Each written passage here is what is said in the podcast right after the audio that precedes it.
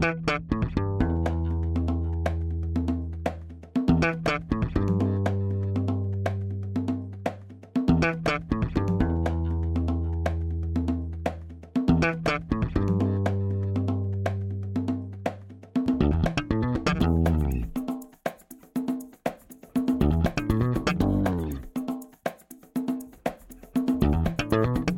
Este é o Tapa da Mão Invisível, podcast destinado àqueles que querem ouvir ideias que abalam sociedades e que não são ditas na mídia tradicional. Bem-vindo, Paulo Fux. Tudo certo, Júlio? Tudo certo. Vamos falar de alguém que não está falando o que a mídia tradicional fala. E trouxemos é alguém aqui para corroborar com o nosso slogan. Quem é o convidado, Júlio? Seja muito bem-vindo, Henrique Viana. Olá, Júlio. Olá, Paulo. Prazer imenso estar com vocês aqui. Prazer imenso rever os amigos aí. Muito bacana. É muito bom te ver também, cara. Muito bacana uh, saber da tua trajetória também, que a gente vai falar daqui a pouco. Mas antes de falar da tua trajetória, vamos para os nossos avisinhos únicos e iniciais.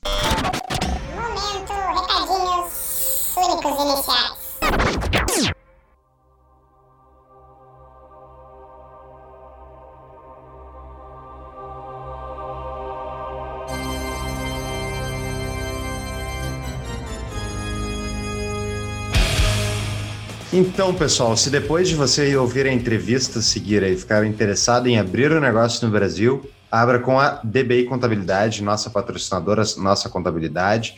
Essa contabilidade faz uma promoção especial para quem é cliente do Tapa. É só falar para eles que você é ouvinte do Tapa e vai ganhar quatro meses de isenção e mais abertura de graça da sua empresa junto à DBI Contabilidade, que você pode buscar a informação no arroba DBI Contabilidade no Instagram ou no nosso site mesmo. Exatamente, entre lá e abra a sua empresa. Esse episódio praticamente poderia ser um vale de gaut, porque o Henrique, a trajetória empresarial dele é muito boa. A gente, fez, a gente marcou com ele para fazer um episódio sobre a Brasil Paralelo, sobre, sobre, sobre cultura, mas a trajetória empresarial dele é muito bacana. Ouçam, é inspirador o Henrique é um, é um exemplo assim, de brasileiro que está buscando construir algo, fazer algo com propósito. Verdade. Eu achei, eu acho a história deles muito, muito, muito interessante. Então, fica a dica, baita episódio. Mas vamos em frente aí que o Júlio tem uma reunião e eu também tenho. Então, vamos lá.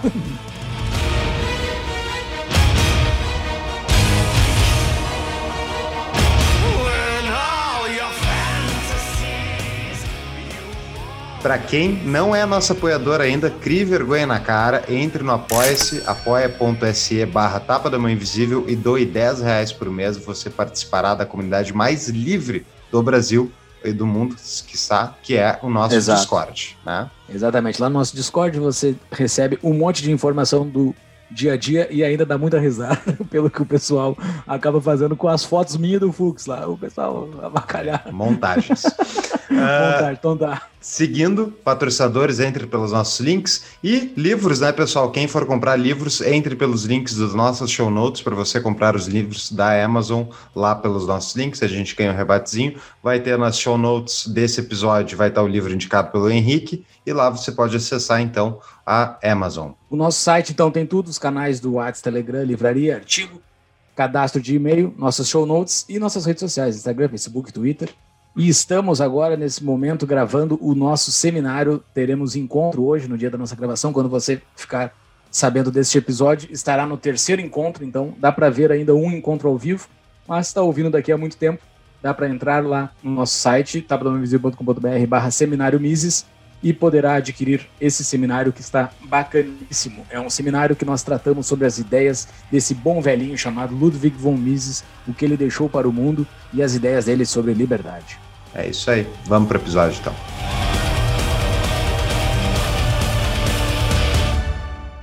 Henrique, uh, acho que o pessoal, boa parte, já te conhece, mas eu vou te apresentar aqui, ler a tua nanobio aqui que tu me mandou.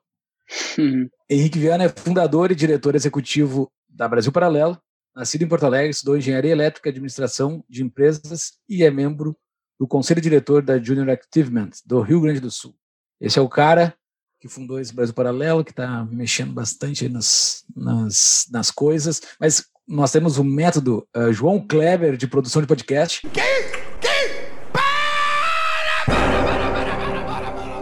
Então nós vamos falar do Brasil Paralelo mais daqui a pouco. Então tá, vamos Hum. segurar a audiência. Vamos falar primeiro do nosso amigo Henrique Viana. Quer fazer alguma pergunta sobre o Henrique primeiro, Fux? Que eu tenho algumas aqui.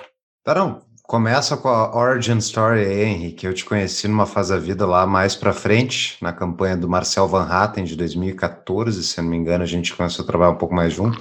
Mas conta Aham. aí qual, qual é a tua história, então, como é que tu veio parar, onde tu veio parar?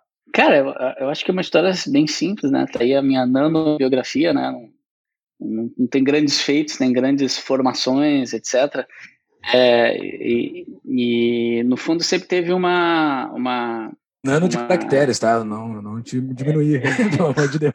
Não, mas é- Não, mas é assim, e é engraçado porque é, fazia um tempo que eu não usava isso, e agora recentemente eu acabei é, participando de alguns outros eventos, e tive que refazer essa, esse negócio de mini bio. E, cara, eu percebi que, na verdade, uns anos atrás, quando eu fazia isso, na verdade, eu ficava enrolando, ficava ali enx- enxertando, né? E que na prática, mas é isso, quer dizer, Brasil Paralelo é a coisa mais, vamos dizer, relevante. Depois um pouco do, do, do, do que eu estudei e tal, mas enfim. É a cidade onde eu nasci, tipo assim, não tem grandes coisas, mas eu, eu até, cara, vou, vou- ser bem. Bom, eu nasci em Porto Alegre, né? Fui criado numa família de classe média, né? Com, com, com valores, com, com bons valores, uma família, uma família sólida, estável, meu pai e minha mãe, né? Casados até hoje e tudo mais. Fui, fui batizado eh, católico, mas por insistência da minha avó, a mãe da minha mãe, que era católica, praticante. Mas minha mãe decidiu não, a princípio, assim, não, não, não dar uma formação da religiosa, deixar eu escolher. É, acho que é um pouco dessa geração aí dos nossos pais, acho que teve muito essa, essa, essa, essa influência cultural, né? De, de dar mais liberdade e tudo mais. Mas apesar disso, no fundo os valores estavam ali, mais ou menos esses valores na, qual fui criado. E, e, e aí passei por, por várias fases, né? Mas a, vamos dizer assim que até ali meus 16, 17 anos, é, foi uma vida bem normal, assim, de adolescente, de, de fazer as merda e de festinha, de não sei o quê, de não ir tão bem na escola, de vez em quando ia bem, mas na maior parte do tempo não ia muito bem. E, e daí até que eu tive, e, e é engraçado que hoje eu tô no conselho da Junior Achievement, né? Mas e foi justamente meus 17 anos mais ou menos, com a Achievement que eu comecei a tomar na vida, né? Então, é aquele momento em que rolou, acho que aquela união daquilo, da, da boa formação que eu tive, mas que eu não aproveitava muito bem. É, dei vários, vários, vamos dizer assim, de sabores meus pais na adolescência, aquela coisa, acho que um pouco tradicional. Uh, mas ali naquele momento a Achievement foi que despertou, né? Inclusive, inclusive foi onde eu até comecei a me dar melhor com, com meus pais. E, e aí onde eu percebi assim, putz, cara, eu quero ser empreendedor, eu quero ser dono do meu destino, né? Ser o slogan da Junior. Seja, a vida não é um não é um destino, é um caminho. E você é o arquiteto do seu caminho. Isso aí. É, é isso, né? O slogan, é né? exatamente, esse slogan, né? É, nunca, nunca vou esquecer disso, É. né, cara? Apesar de hoje eu, eu ter uh, me reaproximado da, da, da, da, Igreja Católica, hoje eu, pra, eu, sou praticante, eu e minha esposa, a gente tal, então tem uma noção de destino um pouco mais presente, mas isso não, não, é, não é conflitante, porque uma coisa é uma coisa, outra coisa, uma coisa é, uma coisa é religião, uma coisa é a tua percepção do sobrenatural, etc e tal, então tu enxerga mais como um destino e tal, ok, beleza. Agora, outra coisa é o que tu faz da tua vida, né? Tu, né, assim, as tuas decisões práticas, a tua carreira, as tuas relações e tal. Então, de fato, isso continua para mim muito presente, essa questão da, da, da. A vida não é um destino, é um caminho, você é o seu caminho. E, e, e ali foi a grande virada. A partir daí começa uma série de, de, de mudanças. Por exemplo, eu estava no curso técnico eletrônica.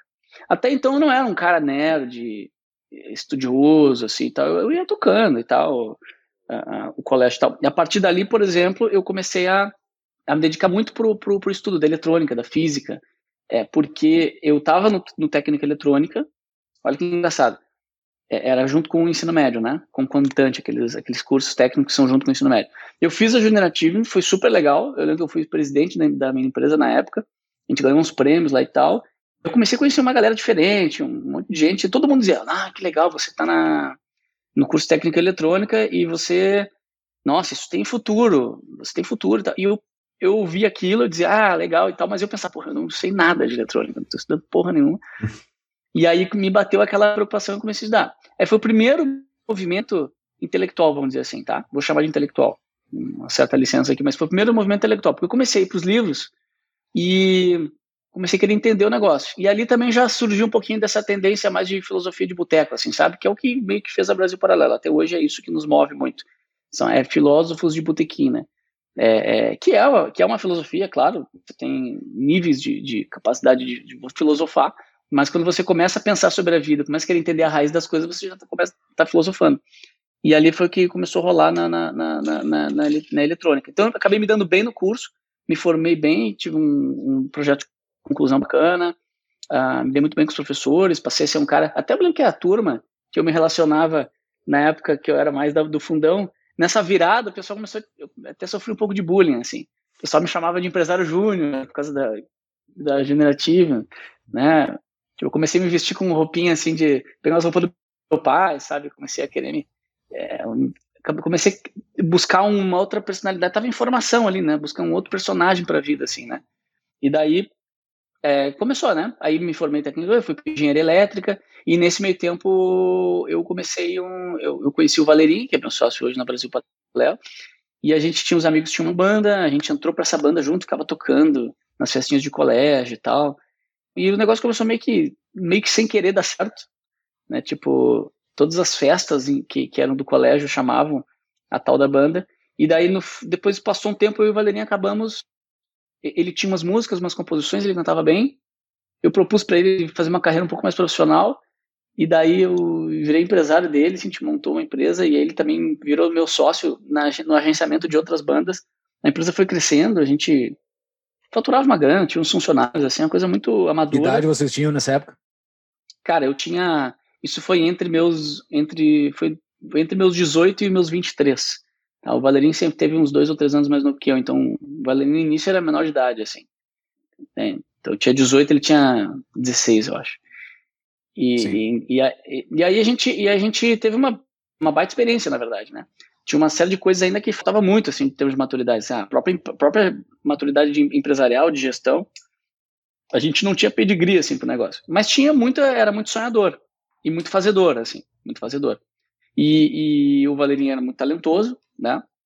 É, a carreira dele foi bacana. Chegou a gravar um clipe com o Reinaldo Giannichini, teve músicas das mais pedidas, isso ninguém sabe. É, é, é engraçado que, é engraçado que às vezes a que gente. tipo de vai, música era dele? Era um pop reggae, assim. Era um pop, um negócio meio. Felipe Dilon, só que menos, só que mais, só que não tão bobinho, assim, uma coisa mais madura, assim. E, e engraçado que a galera da empresa hoje já descobriu, né? Daí vira piada e tal. Mas é engraçado que outro dia nós tava olhando o clipe, porra, tem, sei lá, 200 mil views lá, o clipe no YouTube. E aí tinha um cara comentando assim, cara, eu tô louco ou eu tô vendo o cara do Brasil Paralelo aqui? Origins. E, e, enfim, aí, aí a gente aprendeu bastante com isso, mas se fudeu bastante, tentando, eh, eh, tentando gerir a empresa. Meio que quebrou, como é que foi nossa falência? Assim, a gente basicamente teve que fechar a empresa, pagar um monte de fornecedor, pegar empréstimo no banco para pagar quem a gente devia. Então, praticamente uma falência. Mas a empresa mal existia, assim, né? tinha um... existia, claro, tinha um CNPJ tudo, mas é, era, era uma coisa muito amadora. E a gente ficou com essa dívida. No final, inclusive, a gente teve uma, teve uma sócia também, muito bacana. Inclusive, ela veio amanhã me, aqui me visitar, que por coincidência, anos mais tarde, a gente foi se encontrar e ela, e ela também abriu um negócio digital super bacana. Uma puta empresa também. Na, ela é personal trainer, ela faz, faz. É Raquel Quartiero, para quem conhece. RQX, pô, ela tem acho que um, quase um milhão de seguidores, tem também uma assinatura, um aplicativo. Então a gente deu coincidência, deve se encontrou. Ela também ficou com umas dívidas, ela, ela pagou ali, eu e o Valente ficamos com uma dívida maior, ficamos, ficamos anos pagando. Foi terminar de pagar a dívida com o Itaú no, em 2016, que foi o ano que a gente fundou o Brasil Paralelo. Bah. Foi basicamente, foi quatro anos depois, foi quatro anos de pagamento, foi quatro anos depois da gente ter fechado a empresa em 2012. Né?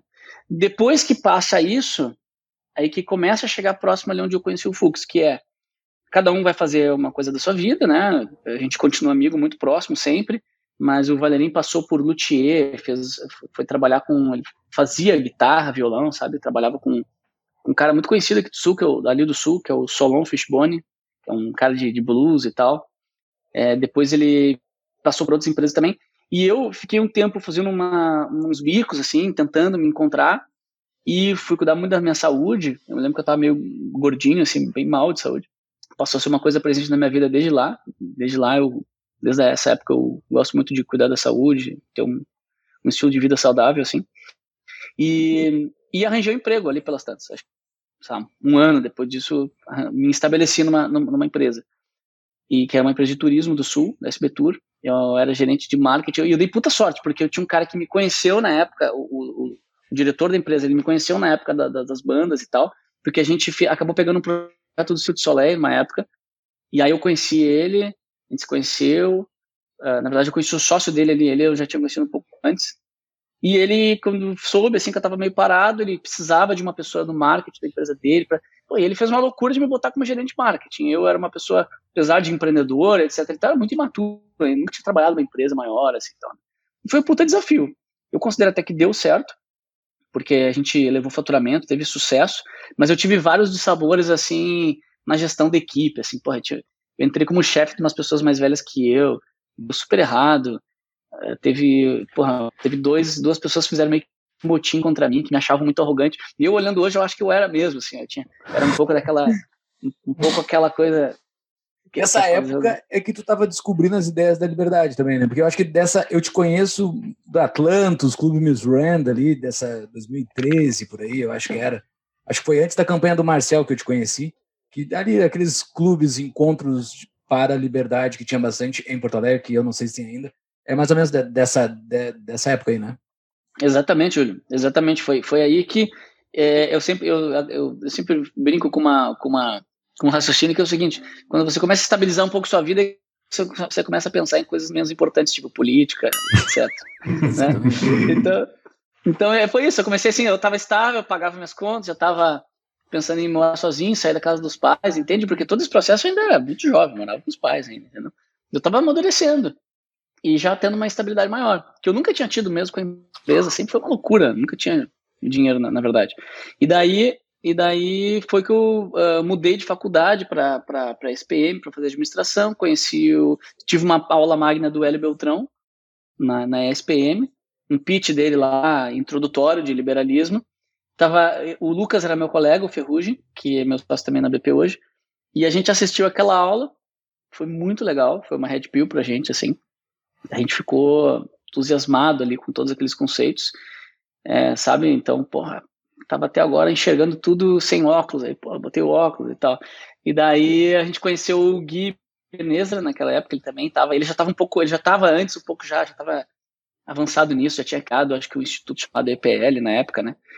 E daí a gente começou a se reunir nos sábados, surgiu ali o Miss Rand, que depois virou Atlantis, né? Desses, desses encontros de sábado, que era na casa de alguém sempre. E, e, e nisso o Marcel frequentava. Marcel Van Hatten. Começou, o Van Hatten, né, o Van frequentava também. E, e aí foi um momento muito. Foi tudo muito acelerado nesse momento aí. Começa a estudar, começa a ver na internet tudo, tal, tal, tal, começa a beber das fontes, começa a mudar a percepção, começa. O impeachment da Dilma daí dá na mesma época, ali, 2014, então, começa aquele movimento daqueles negócios, tudo. Exatamente. É, é, antes disso, vem uma coisa que é importante, que é o que o Paulo comentou antes ali, que é o Marcel decide concorrer. E ele decide concorrer, chega pro grupo ali que, e fala assim, ó, pessoal, vou concorrer, né? E, e, e, tal, se vocês puderem me ajudar e tal. E, e, a galera toda voluntária, ajudando muitos, muitos voluntários, porque ele é o único cara representando as ideias liberais, né? E, e eu me coloquei também à disposição ali. E ali eu, eu, eu, me envolvi bastante com ele, ajudava ele em várias coisas, tá? até que ele falou, cara, eu gostaria que tu fosse o coordenador da minha campanha. Eu, tá, mas como assim? Não, é, porra, é coordenador, é, é, um trabalho, você tem que sair do seu trabalho, assumir aqui, a gente tem um monte de gente para contratar, tem orçamento, tem um monte de coisa para fazer, mas eu acho que a tua experiência é válida, que vai dar certo tal. Daí, no primeiro momento, eu fiquei um pouco reticente, eu, eu decidi que eu ia, não ia fazer isso, eu ia continuar só ajudando não queria meio que botar a mão no fogo, assim, me comprometer, mas ao mesmo tempo aquilo era muito apaixonante para mim, eu queria continuar. Cara, e aí não durou muito tempo, porque acabou não achando outro coordenador, e eu me lembro que começou a me ligar, tipo, o Ricardo Gomes me ligando, né, e na época eu nem conhecia o Ricardo Gomes, a gente, hoje a gente é muito amigo, mas na época era o ex-presidente do IE, um cara com uma voz imponente, um cara muito inteligente, me ligando assim, é, Henrique, seria muito importante você assumir esse compromisso, esse desafio. Pô, o negócio tá ficando sério. Os caras jogaram todas as cartas que eles podiam. E aí eu, eu assumi isso, larguei esse uh, e entrei de novo numa loucura empreendedora e tal. Você já deve ter ouvido falar na nossa apoiadora desde o episódio 4, a CapTable. Essa fintech nasceu para propiciar investimentos em startups para todos Mais de 10 projetos já foram lançados com sucesso, com apoio de mais de 2 mil investidores engajados, tornando assim a CapTable um ecossistema de encontro entre recursos e inovação. Muito mais do que só um investimento, investir via CapTable é a oportunidade de estar em contato com startups inovadoras e ter ganhos além de financeiros. Para conhecer mais sobre essa baita empresa, veja no nosso site uma entrevista com um dos sócios dela. Acesse tapadamãoinvisível.com.br/cap.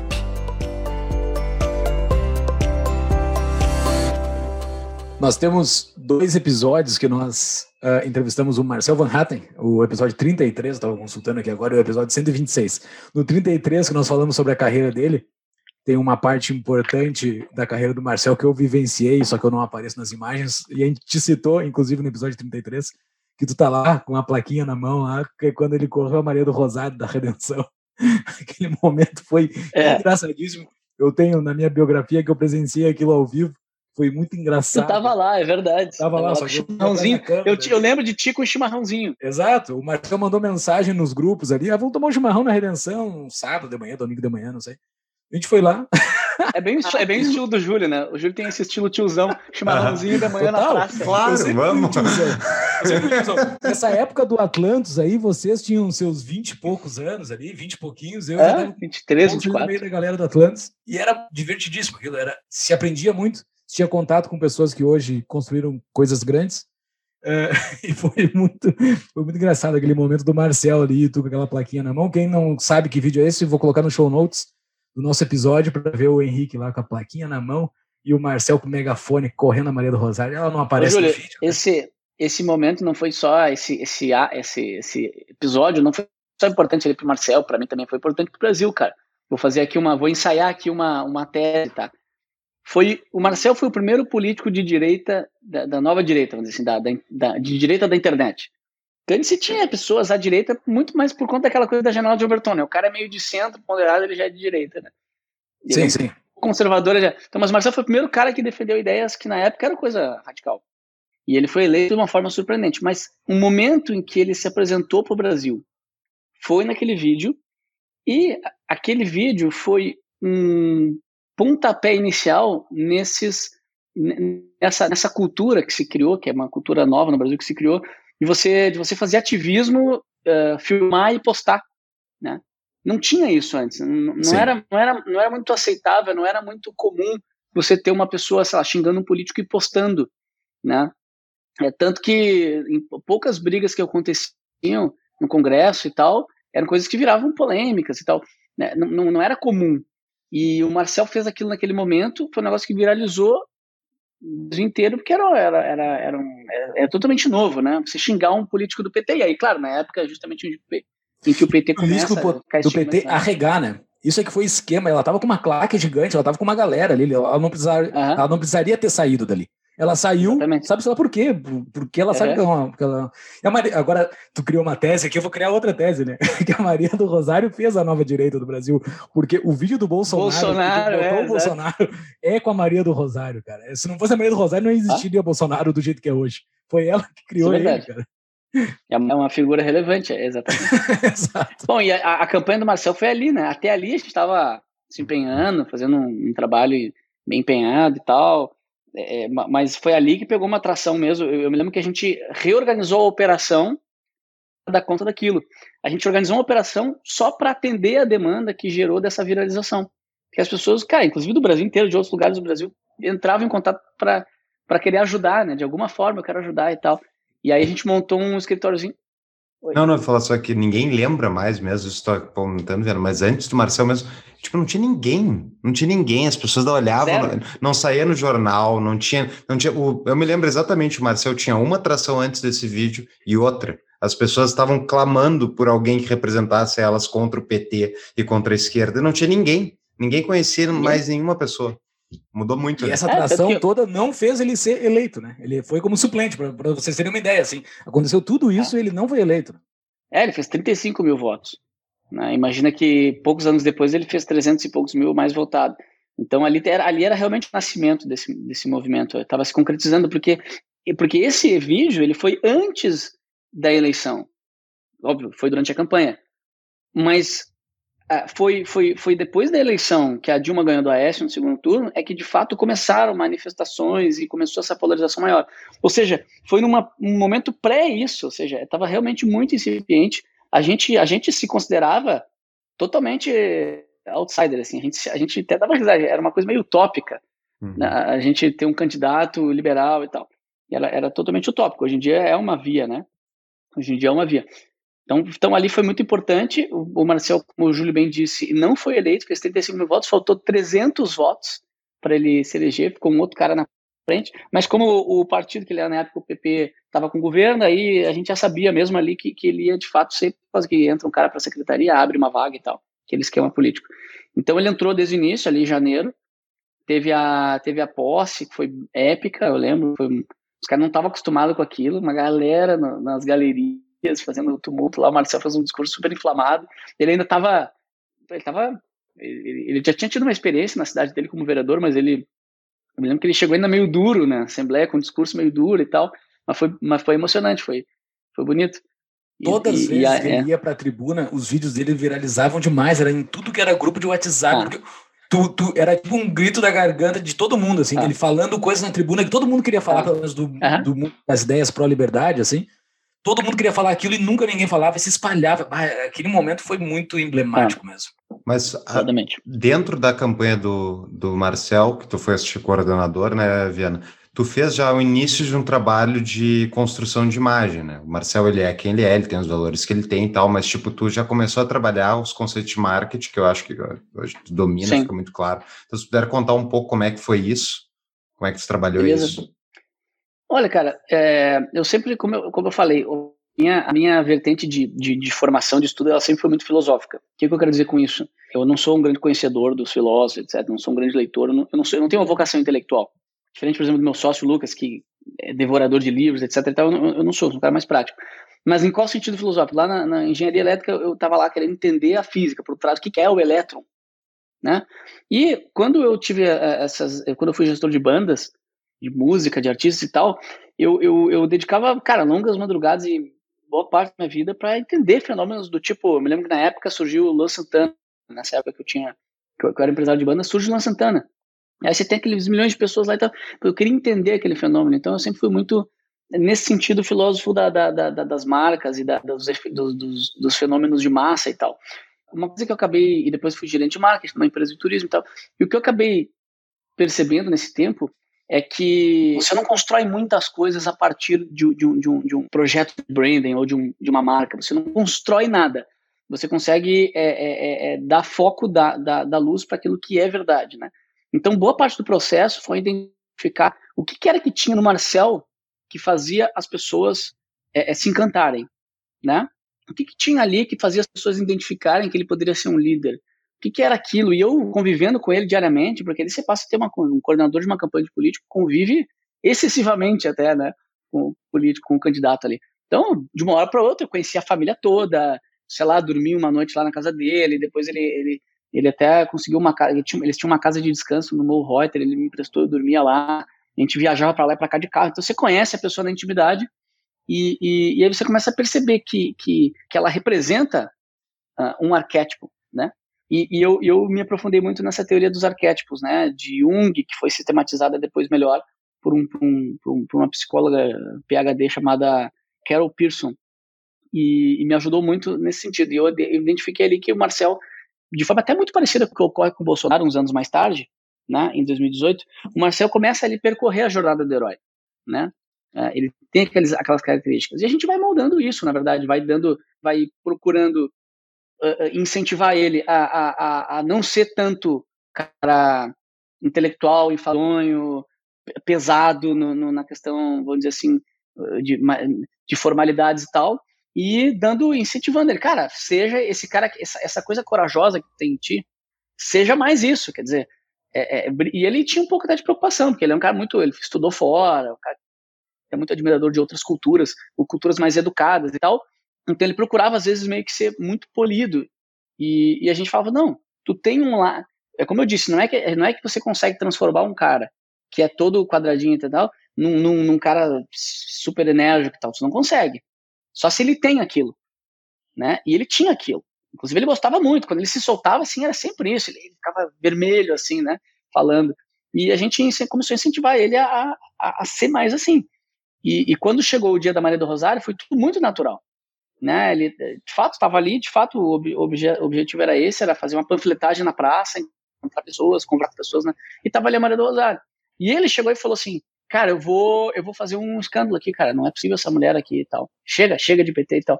Então, assim, era genuíno. Eu me lembro mesmo. disso, assim, que ele mandou alguém, vai lá no carro, tem um megafone lá no carro. Assim, fui, fui eu, é. Na época apareceu, ah, o cara já tava com o megafone, tava pronto, ele já foi em. Não, em... cara. Eu me lembro disso. Ele pedindo é. para alguém ir no carro buscar um megafone. Foi assim, um negócio muito. Exato. Fui eu lá, eu lembro de. Eu lembro que cheguei no carro e a gente viu que o carro tava com a janela aberta. Eu lembro de. Ah, foi tu? Dia, porque, uhum, foi eu. E daí eu busquei, e mesmo, e eu fiquei meio com medo, assim. Eu falei, puta, a gente alimentou a fera, meu. Bah, Marcelo. Eu falei, ah, meu, tem certeza, cara, você vai dar treta isso não dá, não é legal isso e tal. A gente tinha até medo, né? E, cara, ele, ele ficou, ele deu acho que um, um preto nele ali. Ele não ouvia mais ninguém. E, e, e, eu falei, cara, vai na mãe e tal. Eu vi que o cara ficou incontrolável e eu falei com o Rafão, né? O Rafão, o Rafa Camargo. Falei, Rafão, filma tudo aí, cara. Filma, liga a câmera, já liga agora, já liga agora, já vai filmando. E, e o Rafão foi filmando tudo. E não tava, ninguém sabia o que ele ia fazer. E ele começa a falar, começa a xingar a Maria do Rosário. né? Então, a, a, o processo foi muito esse, Paulo, de, de, de, uhum. de, de do marketing, né, que você falou, assim, de, de imagem. Que é mais ou menos, o, que é mais ou menos o, o, o, que passou a ser a minha linha até hoje, tanto nas outras consultorias que eu fiz de, de, para candidatos, para o Ricardo Gomes, para o Camozato, para o Poit, para o Luiz Felipe, depois eu acabei fazendo várias consultorias, participando de várias campanhas, uh, e depois a própria construção da marca da Brasil Paralelo. É uma escultura. Você vai tirando, você vai tirando aquilo que confunde as pessoas, aquilo que aquilo que desfaz, aquilo que porque a, a emoção humana, quer dizer, a percepção emocional que nós temos é, das coisas, ela é muito mono, é, ela, é, ela é mono, sabe? Você não consegue transmitir duas emoções ao mesmo tempo para uma pessoa. Você consegue transmitir uma e depois outra, né? Mas, por exemplo, um filme, quando você está assistindo um filme, você tem aquele momento de suspense, depois você tem um outro momento de alegria, você não tem ao mesmo tempo suspense e alegria. Quando isso acontece, vocês têm uma sensação ruim, um mixed feelings, você fica, você não entende o que está acontecendo. Isso é o que acontece com muitas figuras públicas, elas, elas, elas tentam usar muito a razão para inserir todas as informações que elas acham importantes num discurso, que racionalmente fazem sentido, a pessoa racionalmente até consegue entender, mas emocionalmente ela fica confusa, né? Então você precisa lapidar isso, e é um pouco, é o mérito do, do, do presidente hoje, do Bolsonaro. Ele, ele, é um cara muito simples, ele é simplório, né? É, é, ele é simplório até demais, e por isso que a gente às vezes vê as limitações e vê que ele não vai conseguir fazer algumas coisas, porque pô, o cara tá ali limitado, não desenvolve muito raciocínio. Por outro lado, emocionalmente ele passa uma mensagem muito una, muito, muito limpa, né? É, que vai direto ao coração das pessoas. Então, é mais ou menos a, a minha linha de, de trabalho nesse, no, no, em marketing é muito essa.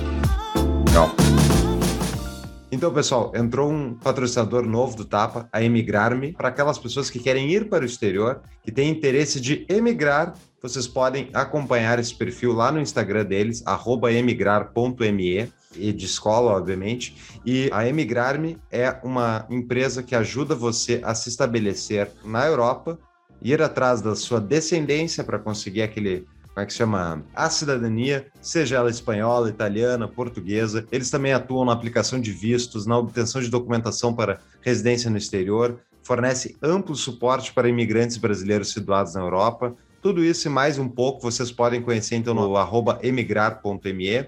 E caso você queira contratar os serviços deles, use o código TAPA ao contratar e ganhe 10% de desconto. É isso aí, pessoal. É, tá cansado de votar? Vota com os pés. Vai procurar um outro lugar melhor do que o Brasil. Pode visitar também, eles te ajudam com o visto. Pode né? visitar, né? exato. Fica uns tempos lá, fica uns tempos. Mas, Emigarmin, parceira, seja bem-vindo, Emigarmin, nesse nosso projeto. Valeu!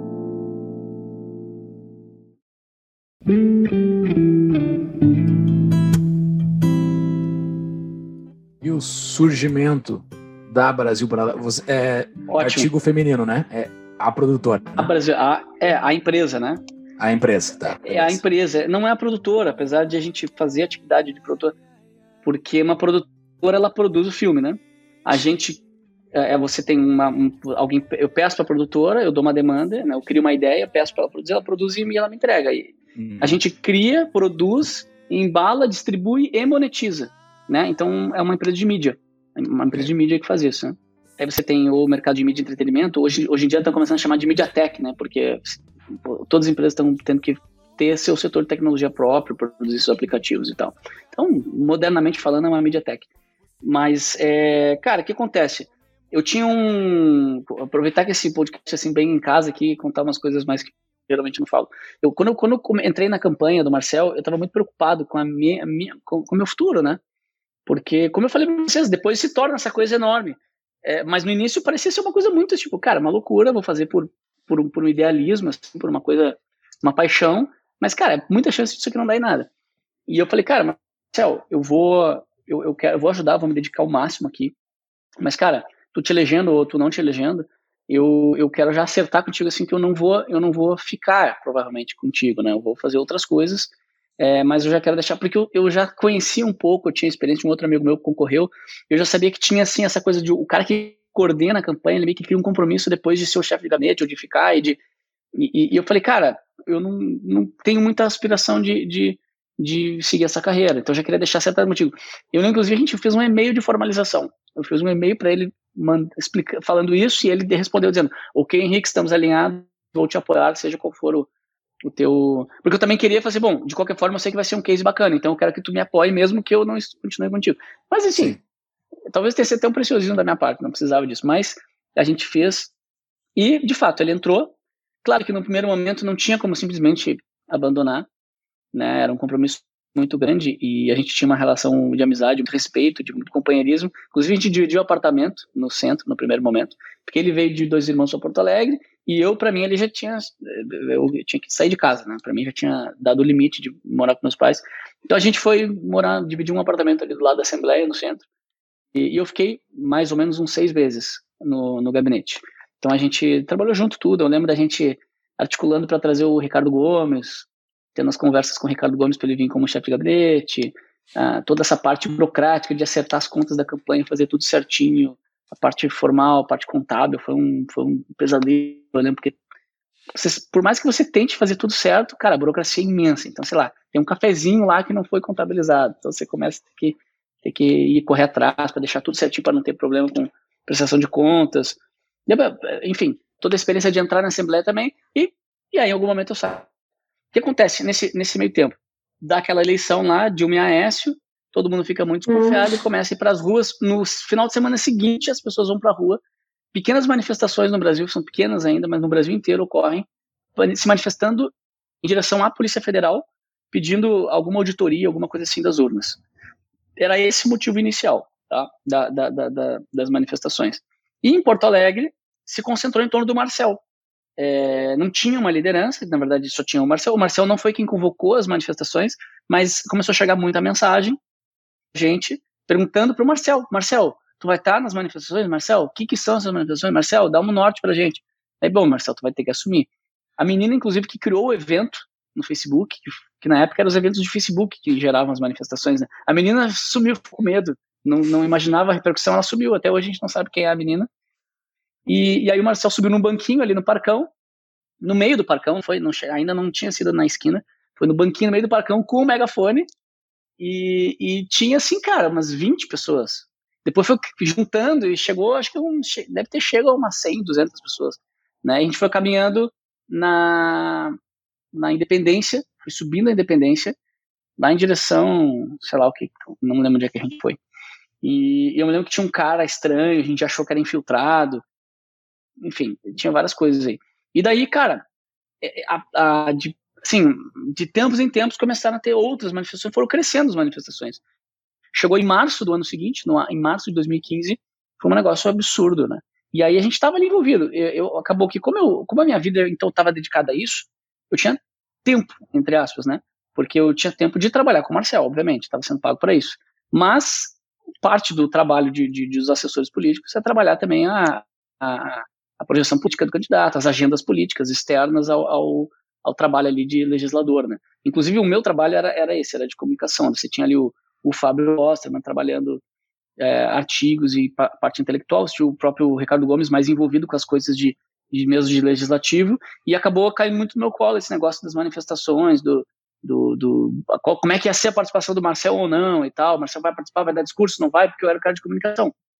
Então, acabou que eu participava, geralmente reunião de voluntários. Então, eu, eu organizava, ajudava a organizar isso, né? E logo depois que eu, que eu saí do gabinete, que foi mais ou menos depois de uns seis meses, aí eu participei mais ainda. Então, eu, eu junto com outras pessoas. Então, na época, o, o Camozato era um dos principais voluntários também, uma grande liderança ali. Ele já, ele já tinha um, um, trabalho muito intenso. Ele era um cara muito mão na massa, assim. Eu lembro ele, ele ia pra rua panfletar, puta, era um cara que se destacava ali já. Então, estava muito evidente que ele ia ser um, uma liderança política em breve. E, e, e o meu papel ali, acabou, eu ficava muito nessa coisa de da, da organização. Pô, passa o chapéu para conseguir um dinheiro para contratar caminhão, para fazer as faixas, organiza os voluntários designers. Foi inclusive que eu conheci minha, minha esposa hoje, né? Porque ela era voluntária designer, né? Ela, ela, ela era designer e ela era voluntária, fazia as faixas e tal, dos caminhões. A gente começou a namorar depois e hoje é casado. E aí conheci uma galera ali e daí tinha a turma mais, vamos dizer assim, a turma mais nerd, que ficava é, estudando as coisas, ficava devorando o Olavo de Carvalho, ficava vendo essa coisa de guerra política, ficava é, para lá e para cá, lendo livros e, e, se encontrando e ficando até madrugada às vezes conversando sobre guerra política, sobre a esquerda, e a gente estava com essa experiência agora de assembleia, vendo na prática como que a esquerda se organizava, e aí a gente ficava com aquelas informações e via ao mesmo tempo uma galera voluntária, super de qualidade, meio sem saber essas coisas. A gente decidiu começar a fazer uns eventos para apresentar para essa galera de forma até meio pretensiosa, pô, vamos dar aula para a galera. E eu me lembro na época, quem ficou muito engajado nisso foi eu, o Rafael, que é o irmão da Renata, que é meu cunhado, uh, e o, o, Mena, né, que era meu sócio no início da Brasil Paralelo. É, tinha mais uma turma, assim, o Rafael Bandeira, o Pedri, tinha, tinha, tinha, uma turma envolvida. Mas no fundo a gente ficava na casa do, do meu cunhado lá, eu, o Mena e o Rafael, a gente ficava lá montando essas apresentações, montando os slides e tal, e começamos a fazer. Sempre o Gold, sempre o Steam, né? E, e, a gente pegava o pessoal mais velho, assim, né? meio que os tiozões ali que, que da, da, galera. E, cara, começou muito certo essas apresentações. A gente o, o roteiro da apresentação era basicamente o seguinte: a gente falava, a primeira parte era Panorama Brasil.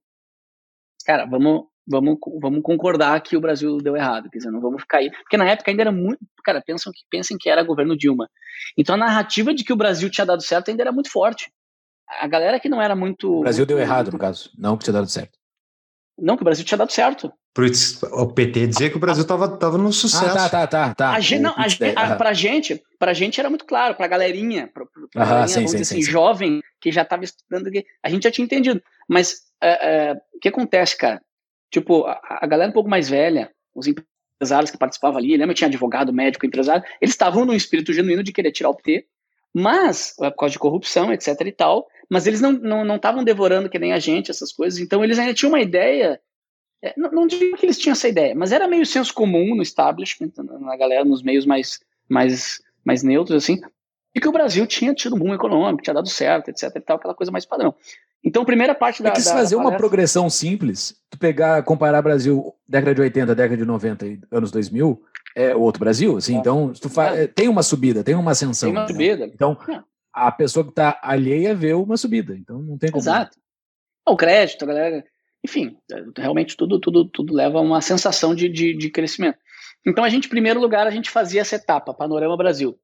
Índices de educação, índices econômico, liberdade econômica, segurança. Então, a gente mostrava que, na real, o Brasil estava se tornando um, uma loucura, né? um negócio de, de sub, subdesenvolvido. Assim.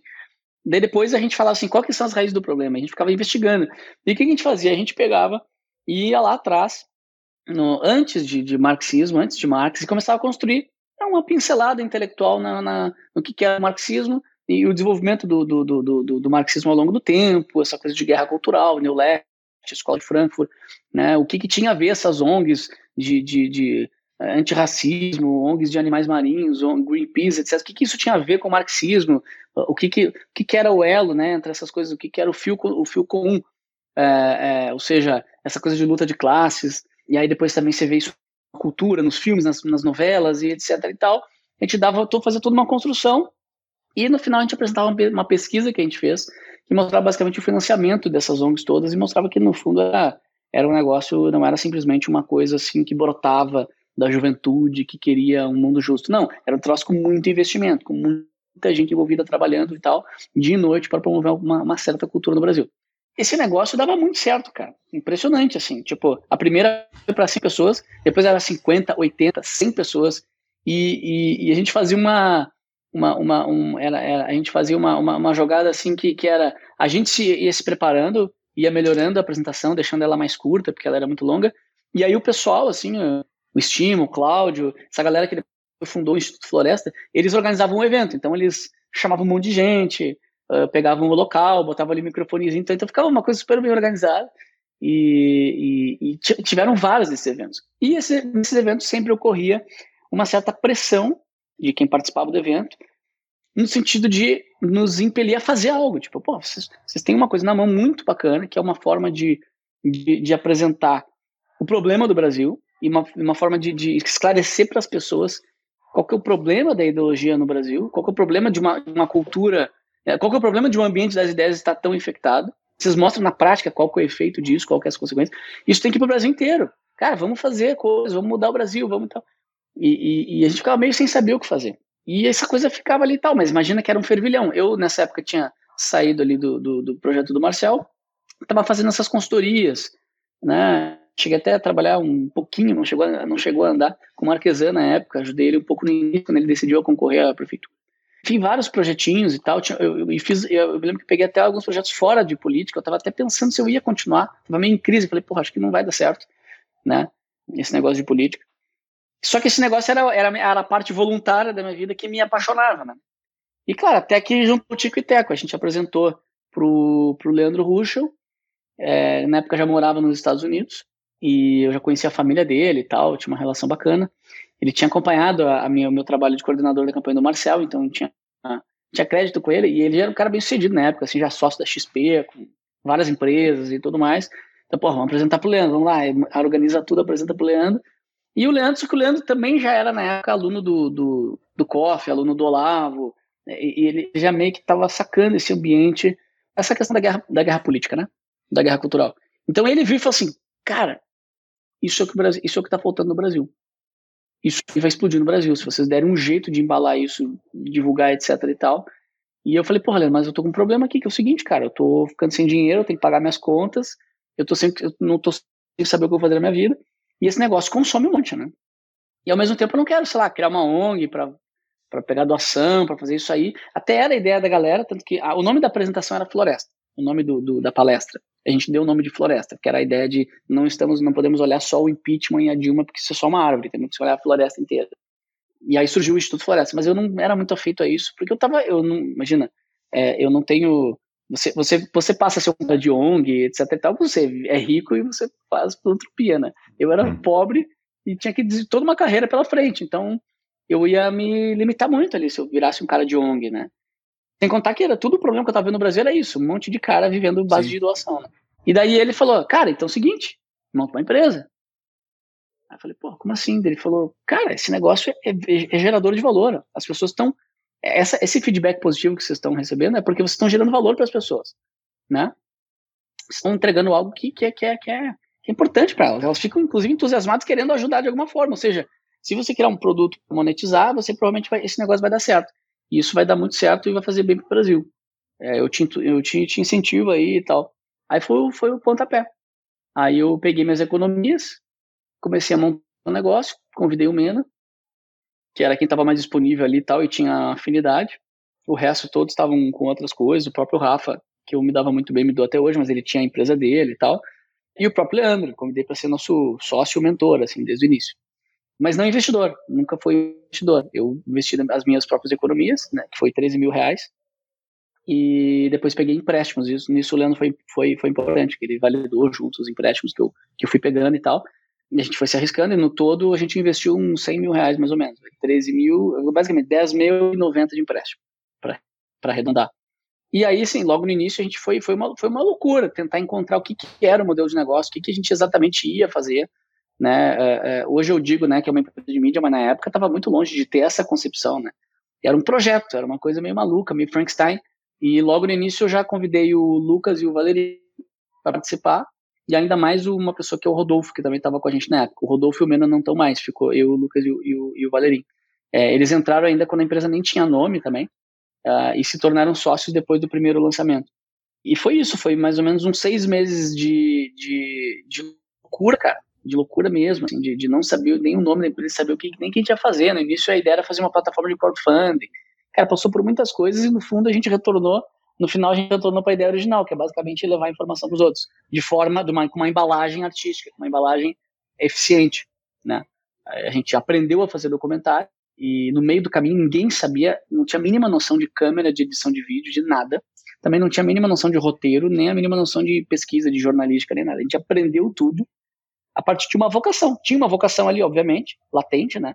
Tinha uma vocação. Eu já tinha esse histórico de, o histórico de marketing, de comunicação. Então a gente foi junto às vocações, mas teve que aprender na prática a fazer. E lançamos em dezembro de 2016 lançamos a primeira série, né, com 90 mil de, com 90 mil de dívida em contratos é, a 3% de, de juro, 3% ao mês de juro, e, e, sem mínima perspectiva de conseguir pagar essa porra, e a gente conseguiu ter um puta sucesso no, no início já, e em, em 15 dias, mais ou menos, faturou-se 1 um, um, um, milhão e 300 mil reais, mais ou menos, em, em venda de, de planos ali já. Então foi um negócio assustador, assim. Então foi, a gente foi o fundo do poço de, de, de dificuldade. A gente tinha muita dificuldade, a gente brigava muito, faltou dinheiro para todo mundo, faltou luz na casa do Lucas, se eu não me engano. Eu tinha, eu fiquei muito endividado, fiquei muito, muito medo de todo risco. A gente, a gente foi se endividando mais para fazer um negócio que, enfim, a gente foi um fundo do de estresse, de, de medo e tudo mais. E de uma hora para outra o negócio se mostra um, de uma pujança assim única, inovadora e uma perspectiva de, porra, temos algo aqui que a gente nem sabe bem o que, que é, mas é muito especial. Né? E a partir disso a gente começa, começa então a empresa mesmo, porque até ali tinha sido uma gincana maluca e tal. Que história. Que história bacana, cara. É muito legal ouvir histórias assim. Uhum. Uh,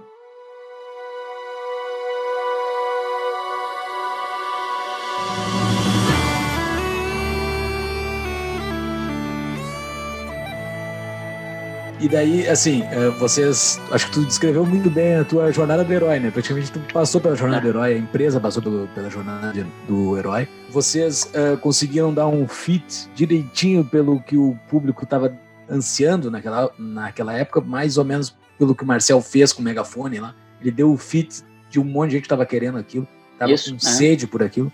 O que que tu define, falar sobre mídia e tudo mais, sobre, sobre estratégia de marketing, quem é a tua persona? Em que, que vocês atiram? Assim? Vocês estão atirando naquele brasileiro que está perdido na escola e está com aquele professor esquerdista e não está sabendo o que falar? Está mirando naquele tio de 40 anos que está trabalhando e não vê muita perspectiva para os filhos? Quem, qual é a persona de vocês? Ou quais personas? São várias pessoas, né? São várias pessoas. O nosso enquadramento arquetípico, vamos chamar assim, é o, é o, é o, é o arquétipo do herói, né? É o, é o, o herói, ele é aquele que, que assume uma responsabilidade maior que ele mesmo. É aquele que tem uma certa juventude, mesmo que ele seja um herói mais velho. É aquele que tem uma certa, é aquele que é até meio bobo, né? O herói é aquele, é, é, ele tem uma inocência. Ele não, ele não tá, ele não é esperto, vamos dizer assim. Tanto é que nos filmes em geral, é, o herói geralmente é aquele que a gente às vezes irrita, né? Tipo o Frodo no Senhor dos Anéis. Porra, meu! Porra, tá, tá, tão, tá tão babaca assim, porra, né? Você não tá vendo que o cara quer te enganar, tipo assim, né? O Jon Snow no Game of Thrones, né? Porra, esse cara é idiota. É, tem muito isso no, no herói, assim, é, é, é, é, comum nos filmes. Porque o herói, ele, ele, ele tem essa, essa inocência. Isso tem muito a ver com a busca da verdade. A busca da verdade é uma busca inocente, né? Se você não tem um pouco de inocência, você, você não se empenha tanto na busca da verdade. Mas o mais bonito de, de, que eu posso dizer, mas como um testemunho, não querendo ser, ser né, né, impositivo e tal, mas é que a verdade ela existe na nossa experiência. E, e, você, só que você precisa dar um salto de fé, porque não está claro que ela existe. A princípio, inclusive, parece que ela não existe. Parece que tem várias possíveis verdades, o relativismo impera, etc. e tal, até por conta da nossa cultura. Mas você começa, você começa a, a, a, a assumir que não necessariamente você vai ser o dono da verdade, vai encontrar a verdade sempre em todos os temas que você vai buscar. Mas você começa a, dizer seguinte, a assumir a seguinte postura. Bom, eu vou tentar o máximo a verdade aqui. E nós vamos metralhar todas as teses, todas as premissas que a gente tem, inclusive aquelas que nos agradam. E começa a fazer isso, começa a fazer isso, começa a ficar desconfortável, porque tem pessoas no time ali que estão na pesquisa que, porra, o cara tava na, né, dando um spoiler aqui agora, nosso próximo filme sobre ambientalismo, tinha muita gente que estava assim, convencida, tinha uma palestra lá do Evaristo Miranda, na, na, da Embrapa, né, sobre tal, muito boa palestra, excelente, o Evaristo é um, um, excelente cara, a Embrapa tem um excelente trabalho, mas tinha coisas ali que, que, que, que não eram exatamente aquilo, dá para interpretar de forma diferente. Mas a galera tava assim, porra, essa palestra é a tese, né? O Brasil tem 60 e pouco, 70% de terra reservada, e o Brasil é um gigante adormecido no agro e tal. É um pouco isso, mas não tanto. E isso é aquele momento que dá uma frustradinha, assim, que tu fala, puta, eu queria tanto dizer que o Bolsonaro é o salvador e não sei que tal, e a gente vê que não é. Eu queria tanto dizer que, sei eu, o, o, o Lula é o principal causador de todos os problemas, eu queria muito dizer que ficou, estragou tudo, etc. E você vai ver assim, não é bem assim. A história, ela não é tão só que o que, que, que é interessante? Que logo depois desse momento de um pouco de frustração, vem uma luz, vem um. Vem um, vem um é, é, é, é, a, é, a, é a escultura, né? Ela, ela vem algo mais bonito ainda. E é isso que nos conecta com o público. Então, o nosso herói, o herói Brasil Paralelo, é aquele que, apesar de um pouco inocente, de às vezes olhar para uma, uma, um pensador de esquerda ou para uma liderança comunista e dizer assim, vamos entender esse cara, meio inocente, né? Tipo, vamos entender Stalin, vamos entender o lado do Stalin. Porque, pô, que merda, vocês são idiotas, vocês são burros, vocês não percebem que o cara matou um monte de gente e tal. Não, não, não, mas é que a gente, meio que a nossa vocação é essa, vamos lá, vamos entender. E aí, cara, tu, no primeiro momento dá um pouco de frustração, porque tu começa a ver que ele tinha alguns pontos, ele tinha algumas questões, tinha uma certa legitimidade, e aí dá uma frustração, tu pensa, puta, e agora? Mas num terceiro momento, a tese fica hum, mais próxima da realidade né? Você você desradicaliza o pensamento das pessoas. E isso, eu não estou dizendo que desde o início a Brasil Paralelo tinha isso. Os primeiros documentários brasileiros, essa, esse exercício que eu estou falando, ele não era tão intenso. Mas os últimos agora, eles são, são, são esse exercício está muito mais presente. Isso ficou muito forte depois do 1964 ali, porque ali foi um momento onde a gente sentiu muito o peso da responsabilidade, né? A repercussão tomou uma, uma proporção muito grande e a gente sabia que o tema não era bem assim, né? Desde o início a gente tinha uma noção de que não era assim, ah, vamos simplesmente dizer que tinha uma, uma revolta comunista e os militares salvaram o Brasil. A gente sabia que, que, que, que não era isso. E de fato, no documentário, o documentário ele, ele, ele faz mais de 30 críticas, eu acho, ao regime militar. Né? No final, até fica como o principal causador dos problemas do Brasil ali. Então, ali foi, acho que um. E, e ninguém achou horrível, pelo contrário, foi muito aclamado o filme pela direita e, e, e, parte da esquerda também gostou, apesar de um desgosto, né? Achou interessante, fez certos elogios e tudo mais. Então ali a gente falou, cara, esse é o nosso negócio. Nosso negócio é, é apesar de defender valores que hoje eu enquadraria em valores conservadores, apesar de que essa palavra não dá para usar, porque se, se, hoje em dia conservadorismo no Brasil é sinônimo de bolsonarismo, quer dizer, um negócio totalmente deturpado, né? Mas entre nós aqui, né, num ambiente, eu diria, um pouco mais elevado de consciência, eu posso dizer, valores conservador. Apesar disso, a investigação não se dá por esse prisma. A investigação se dá por um prisma totalmente neutro de busca da verdade. Então, esse, essa, essa batalha, essa bandeira que a Brasil Paralelo carrega de busca da verdade, faz dela um herói meio inocente que busca uma coisa do tipo o Frodo busca destruir o anel. Todo mundo fala assim, cara, não tem como destruir o anel, né? A gente olha para Brasília e fala assim, cara, não tem, o sistema se reorganiza. Então, quando surge um Frodo dizendo assim, vou destruir o anel, ninguém acredita. E é um pouco isso. Quando a gente fala que a gente busca a verdade, etc e tal, em geral ninguém acredita. Só que isso faz a nossa jornada, faz o nosso arquétipo se fortalecer. E essa é, essa é o branding da Brasil Paralelo, essa, essa é a relação que vai se criando com o público, uma coisa meio mágica, assim, sabe? As pessoas amam nosso trabalho. Hoje são 200 mil assinantes, mais de 10 milhões de espectadores e tal. Enfim, é assim que se dá o negócio. É um número enorme mesmo. E assim, essa, essa, esse desafio que vocês têm justamente ao fazer a pesquisa de um tema e tal, é, essa é uma coisa que já, certamente, eu o Júlio já passamos aqui em uma menor escala, mas muitas vezes quando a gente está pesquisando para algum, algum episódio que vai fazer e tal, tu encontra, uh, obviamente, a justificativa pela qual as pessoas estão agindo daquela maneira e tal, e nem sempre é, é realmente a percepção inicial que tu tinha. Não quer dizer que a pessoa, a pessoa continua muitas vezes errada, mas as razões pela qual ela está errada é um pouco é. diferente do que tu imagina.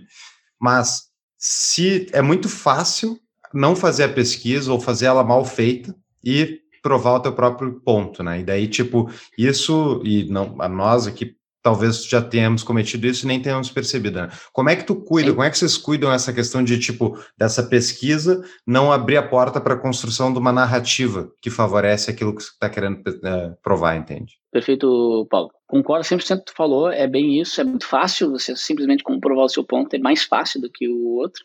E sim, mesmo tu que, mesmo a gente querendo fazer esse processo mais honesto, a gente cai em erro constantemente, porque enfim, não existe justiça perfeita a partir dos homens, né? O homem é falho, não adianta.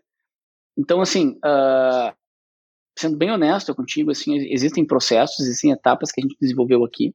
A gente está implementando um programa de compliance muito bacana aqui com a consultoria da Grant Thornton. E ele, ele, ele principalmente mais voltado a questões de ética interna, anti, programa anticorrupção, mas a gente tem, a gente pediu para eles, ainda não está pronta essa parte, mas tem alguns processos que eles já nos apresentaram que seriam para validar essas etapas de pesquisa e tal. Mas vou te dizer assim, o que, que realmente, o que, que realmente funciona, o que, que realmente hoje na prática funciona, é uma cultura mesmo. Nossa, de falar disso constantemente, de lembrar as pessoas disso. O, hoje responsável por essa área na empresa é o Lucas Ferrugem. Ele é o cara disso aí. Ele foi o cara que mais puxou isso aí, muito mais do que do, do que eu, eu diria. Ele, ele, ele foi o cara que puxou isso aí, né? Porque, vamos dizer, eu vim desse ambiente todo. Marcel, político, não sei o que tá. Ele não, ele tava de fora, assim. Inclusive, ele, ele tinha preconceito com isso. Né? A gente sempre foi muito amigo, ele tinha meio que. Ele se, pô, eu vou me meter nesse negócio aí, de política, direita, etc e tal.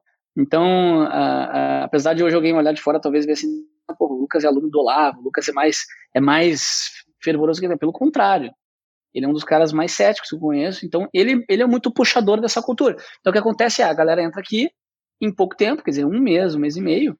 É engraçado, às vezes até a gente, a gente às vezes tem que cuidar para não ficar muito, a galera começa a ficar muito ah, é isso que eu tenho que fazer, o cara começa, não, não termina nunca a tese, porque ele fica sempre achando que tem um problema. Então, é, é, no fundo, é uma cultura. Sabe o negócio de cultura empresarial? Tipo, você fala na Ambev lá, a cultura de. É isso, tem que desenvolver a cultura aqui internamente. Então, por exemplo, como é que tu forma a cultura? Tá lá, mesa de edição, quatro caras em cima, prazo apertado, o Lucas chega lá e olha uma cena e fala assim, cara, essa cena tá dando a entender aqui que, meu, tá dando a entender, sabe, vou dar um exemplo fictício aqui, tá dando a entender que o Bolsonaro salvou o Brasil. Não, mas não é bem o que tá dizendo. É, mas, cara, a música que entra, assim, que tá muito... Não é honesto isso aí, cara, a gente tem que... Cara, vamos, vamos ver bem isso aí. Dá uma, dá uma olhada aí e tal. Pega os caras que... E aí, geralmente, o que a gente faz é já buscar os caras que, que, que, que, que falam o contrário.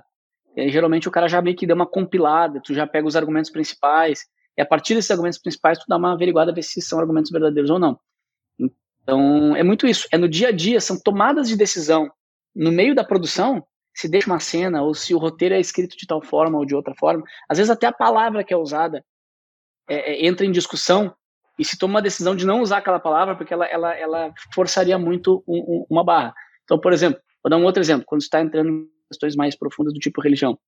Vai falar, eu lembro que acho que no Donos da Verdade, que era sobre liberdade de expressão, uma hora falava de Jesus Cristo, né? E aí tinha ali alguns que, porra, mas Jesus Cristo é Deus. E tá assim, não, isso é tua religião, cara, isso é a tua uhum. crença, né? É, uhum. Você tá, tu acredita nisso porque tu é católico, tu é, tu é protestante e tal. Mas a Brasil Paralelo não é uma empresa católica ou seja o que for, é uma empresa de mídia que busca a verdade. Então, uh, a gente precisa ficar aqui numa, numa zona, uh, numa zona, numa zona é, é, correta no sentido, nesse sentido, numa zona não apologética, né? Então, eu me lembro que lá o texto foi reformulado justamente porque uma hora falava de Jesus, que Jesus foi pregado por suas ideias. Então, naquele momento no documentário, o Jesus foi tratado como um, um personagem, né, histórico que, uh, a partir das suas ideias, foi crucificado, foi condenado à morte, né? E, e, obviamente que se tem um respeito, se tem um carinho pela figura, e obviamente se tem um reconhecimento de que ele mudou o mundo, de que mudou e que a partir dele a cultura, uma cultura toda ocidental se formou. Mas é dito isso de forma de forma a respeitar tanto quem é cristão que está assistindo e quem não é cristão. Isso faz parte da história, né? Faz parte é, da história. Então, então, são essas decisões. E aí você vai tomando essas decisões e a equipe vai entendendo como funciona e tal. E a gente está até agora num processo bacana, que a gente tem essa meta para esse quadrimestre agora, que é de, de, de, estabelecer o nosso deck de cultura, né? A gente tem a, a, cultura, ela ainda não tá, então a gente tem que fazer um, a gente vai fazer um livro, vai dar um puto trabalho, mas que agora a empresa já tem, cara, mais de 100 funcionários, e daqui uns três meses vai ter uns 150 funcionários, que está em muita contratação. Então, você não consegue mais manter a cultura assim só por convivência. Você tem que ter um documento que. Então vai, vai dar um trabalhão. Então vai estar nesse documento aí, todos esses aspectos. Legal. O 20 do Tapa tá procurando emprego, entre no site da brasilparalelo.com.br. É .com.br? É, né? É .com.br, e tem lá mesmo. Fa faça Entre isso lá, mesmo. Entre lá que, que vão lá trabalhar com o Henrique, cara, gente boa.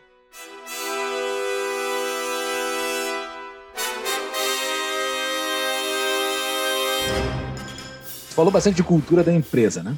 Mas uma das coisas que a tua empresa trabalha é a cultura do Brasil. Então vamos dar um passo Tá. acima e pegar É. esses. Vamos sair dessas 100 pessoas e ir nas 20, eh, 200 milhões, tá? Ah, é muito papo de boteco, que nem tu já mesmo já falou, né? E eu- tu, fala, tu fala de política, papo de boteco, ou, ah, almoço de domingo a família, com aquele teu tio, com aquele teu primo. O problema do Brasil é cultura. O problema do Brasil é cultura. Todo mundo fala que o problema do Brasil é cultura, ninguém sabe bulhufas definir o que que é a tal da cultura. Né? Ninguém, todo mundo fala que o problema é da cultura, só que ninguém sabe. E vocês atacam a cultura, atacam não, é, é, é- é material de vocês, é matéria-prima de vocês, a cultura do Brasil, né? Tu consegue definir o que que é o problema da cultura do Brasil na visão de vocês? Ó, Eu vou, vou falar aqui, vou pedir uma licença e falar em meu nome. Tá, ok, É, ok, beleza. E obviamente, e obviamente tem obviamente uma proximidade muito grande do que é Brasil Paralelo vai dizer oficialmente, né, e tal, né? Mas com o risco aqui de falar uma coisa mais enviesada pessoal. Mas assim, a cultura ah, tem, eu acho que uma das melhores definições é, é- é do Jordan Peterson. Ele fala que aquilo que não entendemos nos protege daquilo que não vemos. Aquilo que não entendemos é a cultura e aquilo que não vemos é o caos. Então, a cultura é aquilo que a gente não entende que nos protege daquilo do caos, que é aquilo que a gente não não consegue ver, né? Ah, mas que ameaça a nossa vida. O que, que é o caos, né? O caos é a origem, ou seja, você nasce pelado no mato, né? É capaz de você morrer em cinco minutos, dependendo do bicho que te picar, dependendo do bicho que te atacar, né? Ou capaz de você sobreviver numa situação totalmente insalubre, né? Pelado lá, cheio de doença, tendo que se virar para comer, para tal. Você não tem conhecimento, você não sabe, por exemplo, por que, que sua mulher engravidou, você não tem relação. Então é o caos. O caos ele é ele é muito ameaçador para a vida, para a vida humana estável, né? Para a ordem, para as relações, para a felicidade em geral, né? O, o, o caos ele é muito ameaçador. A cultura é justamente aquilo que aos poucos vai se desenvolvendo e vai nos protegendo do caos. A cultura é meio que tudo, tipo o conhecimento presente ali na sociedade, o comportamento, né, a maneira como as pessoas agem e tal. E ele vai desenvolvendo isso depois no Maps of Meaning, que é a grande obra dele. Ele vai desenvolvendo como, como a cultura sendo o conjunto de conhecimento valorativo que as pessoas têm sobre as coisas. Então existe o conhecimento descri é, descritivo, objetivo, ou seja, esse copo é feito de plástico, o plástico é um material XYZ, que é, de, mediante o fogo ele tem tal reação, então isso é um conhecimento objetivo, descritivo da realidade. Não, não tem bom ou errado, é bom ou mal, certo ou errado. É o que é, né? A física, a mecânica e tal. É, agora, o conhecimento valorativo, por exemplo, o Júlio é um cara que se comporta de tal maneira e isso é bom. Ele é um cara do bem. Né? O Paulo tem uns comportamentos já mais assim e tal, não é um cara tão bacana. Quer dizer, eu estou valorizando. Eu entro no ambiente, eu entro numa sala, eu olho e digo assim, bonito, isso aqui, esse lugar é confortável. Eu olho para uma pessoa se comportando de tal forma e falo, opa, eu tenho que me comportar já melhor, porque eu entrei numa sala que tem as pessoas falando baixinho, eu tenho que me comportar. Ou eu entro num bar, tá todo mundo gritando, eu já fico mais relaxado, tomo uma cerveja. Isso é cultura. Todo esse conhecimento valorativo sobre como eu me comporto, o que eu faço de, mediante tal situação, isso, isso é cultura. Ou seja, eu não mato um vizinho meu quando eu estou irritado com ele, porque eu entendo o, o, o, o entendo por que eu não posso matar ele, tá, tá profundamente é, é, enraizado nos meus valores isso, está fundamentado a partir de mitos e histórias e religião e etc, e construções filosóficas, enfim, está fundamentado por que, eu não posso matar as pessoas. Então, isso, isso é a cultura. Isso nos protege do caos, perceba? Né? É, se, se, se existe ordem na sociedade, quanto mais uma sociedade é desenvolvida nessa, nessa ordem, quanto mais uma cultura vai sendo enriquecida, né, ela, ela, ela, ela mais ela, ela, ela vai produzindo ordem e estabilidade. Existem dois, dois mitos interessantes da cultura. Existe um mito de que a cultura brota, né? A cultura, qual que é a cultura do Brasil? É a cultura dos índios, é a cultura... Não, não, a cultura não brota. A cultura ela é construída, né? Ela, ela é construída. E tem um outro mito que é de que não existem culturas melhores do que as outras, né? A cultura, essa, por exemplo, o indígena tem muito isso, temos que respeitar a cultura, o cara mata a criança porque nasceu deficiente, tem que respeitar a cultura. Não, não tem que respeitar nada, tem que melhorar a cultura dos caras, tem que fazer os caras não matar gente, porque isso, porra, isso, isso, isso a gente sabe que não é certo, e a gente decidiu que não é certo, e a gente não quer que outras pessoas morram aqui do lado, né? E se a É, nossa é, tem criança- problema, vamos melhorar ela. e se a nossa tem problema melhor. Então, a cultura não só ela, ela, ela, ela tem que ser construída, como as culturas podem se ah, uma fortalecer a outra e uma pode aprender com a outra, né? Tudo em busca de uma melhor sobrevivência, de uma melhor vida, né? Da busca da felicidade, etc. e tal. Então, estou definindo aqui a cultura meio que baseado no Jordan Peterson, mas eu acho que é uma, bela Ok. definição, tá? Então é isso. E a gente, a gente definiu nossa, nosso propósito, nosso trabalho da Brasil Paralelo como nossa missão é resgatar os bons valores, ideias e sentimentos, e sentimentos no coração dos brasileiros. Então a gente não entende a Brasil Paralelo como uma proponente de novos valores, de novas ideias. A gente não se sente assim, porque a gente não é intelectual. A gente não é aqui uma, uma, uma produtora de conhecimento. Né? A gente é produtora de mídias, de filmes, de coisas. Então a gente, na verdade, está aqui só fazendo uma ponte, um resgate de culturas que já deram certo, ou culturas que dão certo em, em volta do mundo, conceitos que, ora, estavam já melhor definidos e que hoje a gente está perdendo, e vamos tentar fazer da história do homem até aqui, vamos tentar extrair uma melhor, vamos ser mais produtivos, vamos extrair melhor as coisas, vamos definir melhor o que, que deu certo e o que deu errado, e, e a gente resgata valores, ideias e sentimentos, ou seja, valores. Ah, porra, coisas fundamentais, liberdade, sei lá, é, é, é vida, propriedade privada, coisas mais fundamentais, mais fundamentais, é, é, caridade, sabe, amizade, coisas mais tal. Ideias do tipo Estado de Direito, o que é uma Constituição, o que, que é, vamos dizer assim, o sistema de incentivos, o que, que é um, uma, uma, um espectro ideológico, são ideias mais elaboradas, mais complexas, muitas vezes são difíceis de ser passadas adiante, com o nosso documentário a gente consegue, e sentimentos, tipo, eu olho para um, hoje em dia você olha para um, um determinado, personagem na nossa sociedade, você já tem sentimentos pré-concebidos, né? E, e, e, isso é importante que se mude também, quer dizer, é, é, um empresário não é um vilão, então é uma coisa básica, né? E assim vai, uma pessoa que se veste X ou Y não quer dizer que ela é ruim ou má. Agora, por exemplo, cara, a gente, porra, a gente, eu, eu acompanhei duas mortes, cara, tristes. A morte do, do Paulo Gustavo, o humorista, e do Bruno Covas agora esse final de semana. É, mortes tristes, cara, mortes sofridas. O, o Bom Paulo Gustavo é um artista maravilhoso, que não tem só não ama o cara que não conhece, que não viu uma, uma, uma peça dele, alguma coisa assim. Então, triste, triste, triste, triste. E, e, muito jovem, né? E o Bruno Covas, pô, uma doença desgraçada, cara, uma doença que desgraça a vida de uma pessoa, faz a pessoa sofrer, o cara é filho e tudo mais, né? E, cara, você vê as pessoas politizando, quer dizer, que sentimento é esse que tá no coração das pessoas, entendeu? Que sentimento é esse que tá, que o cara não consegue baixar a guarda um momento sei lá, fazer um luto, alguma coisa assim, respeitar a família. Então, tudo, tudo isso, mas, mas isso não é uma coisa nova. Por isso, a palavra resgate para nós é muito importante. A gente está aqui para resgatar, né? Muito bem. Tá, eu tenho as perguntas patrão ainda, tem algumas para serem feitas, o Júlio tem o tempo dele logo mais, então eu vou fazer aqui algumas em sequência. Então vamos lá. Pergunta, pergunta do Arthur Weiler. Eu nunca sei se é Weiler ou Weiler, mas enfim, responde depois, Arthur. Momento patrão pergunta. Por acaso existe algum projeto de fazer um longa ou, ou ficção para o cinema ao invés de documentário? Sim, sim. Nosso sonho é entrar nisso. É possível que em 2022 inicie esse trabalho, se der tudo certo, se a empresa crescer o suficiente, é possível que a gente inaugure essa divisão de, de ficção. Legal. Boa, excelente, hein? Muito boa. Boa pergunta do Pitla. Momento patrão pergunta. Você acha que algum dia projetos como Brasil, Brasil Paralelo ou outros no espectro mais à direita serão grandes o suficientes para atingir a grande massa? Ou sempre a esquerda vai ganhar de lavada no campo das artes, cultura, mídia, etc? Não, não. É, é, vai depender da gente. Se, se, totalmente possível. Totalmente possível, assim. Já, já, já, é, já é meio massa hoje. A gente já atinge muita gente. E, e, e é massificado. Vocês não imaginam o quanto qual é a variedade, qual é a penetração que tem em todas as classes sociais, níveis de cultura, etc e tal. Então, se a gente continuar crescendo, né, a gente vai possivelmente ser um, um case, talvez até um case mundial, porque não tem outro, de uma empresa de mídia grande, né, uma empresa grande mídia, top, top 5, top 3 aí do Brasil, concorrendo com o Globo, com Netflix, com Disney, mas com, com, com ideias, como você falou, no espectro, vamos dizer assim, mais à direita, né? É, complementando até a pergunta dele, ele tinha feito aqui antes. É, no caso, a esquerda usa os recursos estatais muitas vezes, né, para conseguir se projetar e tal, e vocês não estão fazendo isso.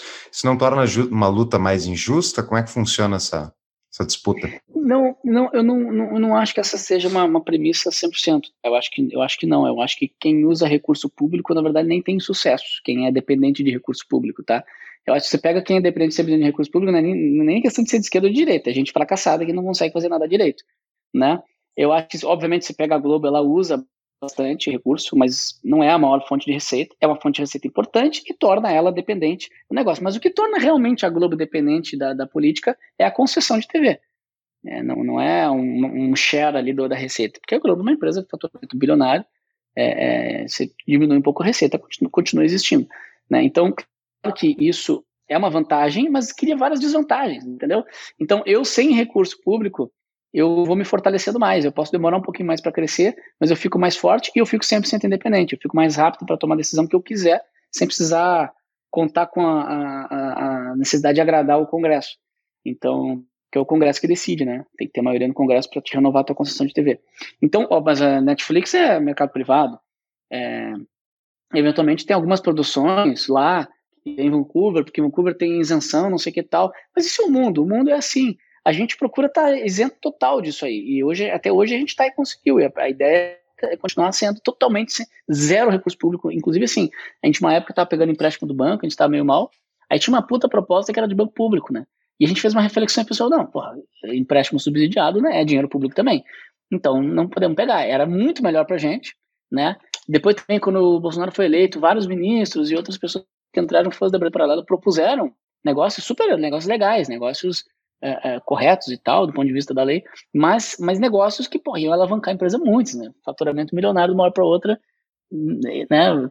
É, só que, assim, estraga tudo, deturpa o negócio, tu fica vinculado, fica irreal, né? É, é uma irrealidade você faturar com, com o Estado se não está atendendo o mercado e se provando melhor para a sociedade, você está só inflando né? Então a gente decidiu assim, acho que a gente fica mais forte.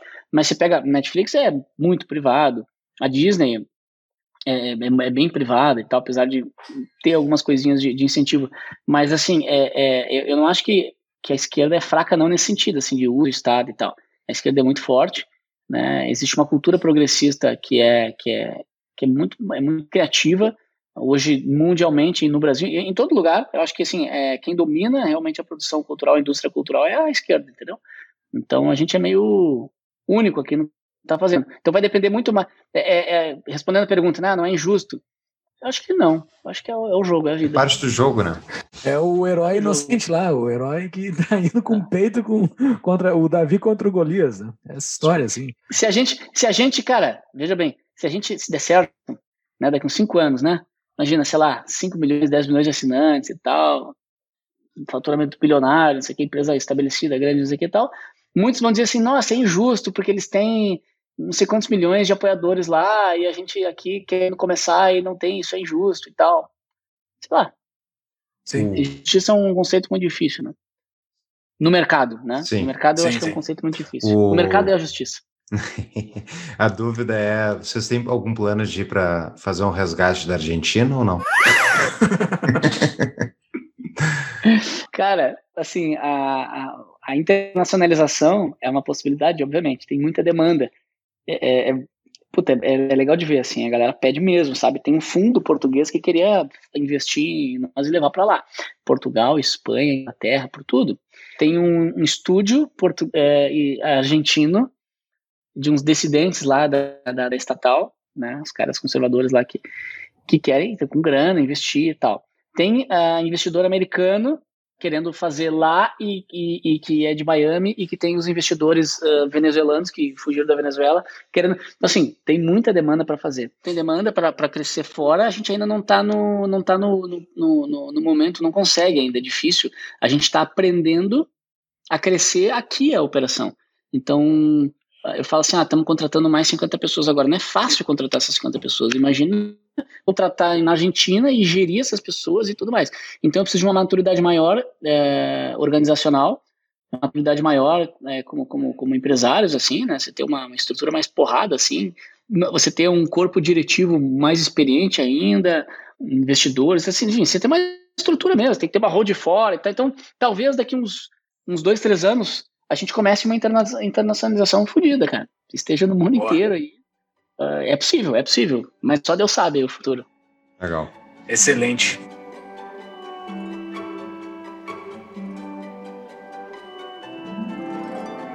Eu me lembro uma vez que, quando eu visitei o escritório da Brasil Paralelo, logo que eu voltei para o Brasil, que eu morei fora, e eu voltei, tu me levou para conhecer o escritório de vocês em Porto Alegre. A gente saiu para comer qual, qual alguma coisa. Era, era na Luciana, lá perto da. Na Luciana de Abreu. Perto da Padre Chagas lá. E a gente desceu para comer um negócio. E a gente encontrou o Peninha. Sabe o Peninha, Eduardo Bueno, né? Que tem um canal, o cara é mainstream total, o cara é mainstream total, assim. Tem um canal Excelente. que fala de história e tudo mais, e eu ouço, porque é interessante a visão dele, é enviesada para a esquerda, mas é bem interessante sobre a história do Brasil. É bem complementar ao Brasil Paralelo.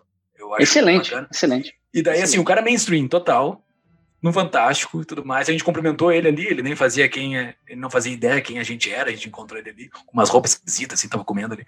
E tá, daí a gente foi conversar, eu e tu.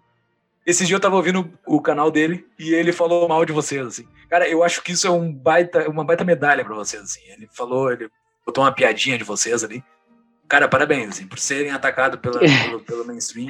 Cara, ele, ele, depois daquilo, eu conheci ele. Ah, e a gente tá. conheceu. E a gente ficou amigo. E ele, foi, e ele propôs um projeto pra gente. E a gente chegou a desenhar, e etc e tal. Queria, ele queria fazer um documentário com a gente. Ficou empolgadaço e tal. E a gente também, porque o cara é um gênio, né? É e, e no fim estava muito no início ainda, mais ou menos esse problema que eu falei agora, assim, né? Uh, uh, uh, é, você demora para você conseguir fazer outras coisas. A Globo ficou 20 anos só, só jornal. E depois abriu o rádio, ficou 20 anos só rádio. E depois de 40 anos é que ela foi fazer televisão. Então é, é difícil você ficar fazendo mil coisas, mil projetos. Sim, sim. Você precisa consolidar muito bem uma operação. A gente acabou não conseguindo fazer com ele esse projeto, que era meio diferente. Eu acho que ele ficou meio de cara ali, vou ser bem sincero. é, com isso, assim, sabe? Pode ser que ele também tenha uma opinião, uma crítica válida para nós, mas acho que ele ficou meio de cara porque a gente não seguiu com ele o projeto. E daí ele meio que de vez em quando faz uma criticazinha. Mas se encontrar, ele, se encontrar ele na rua, tenho certeza que ele vai dar um abraço, vai fazer umas piadas e nós vamos ficar conversando. Ele aparenta ser um cara muito gente boa. Cara, uh, muito, tem muito. Um...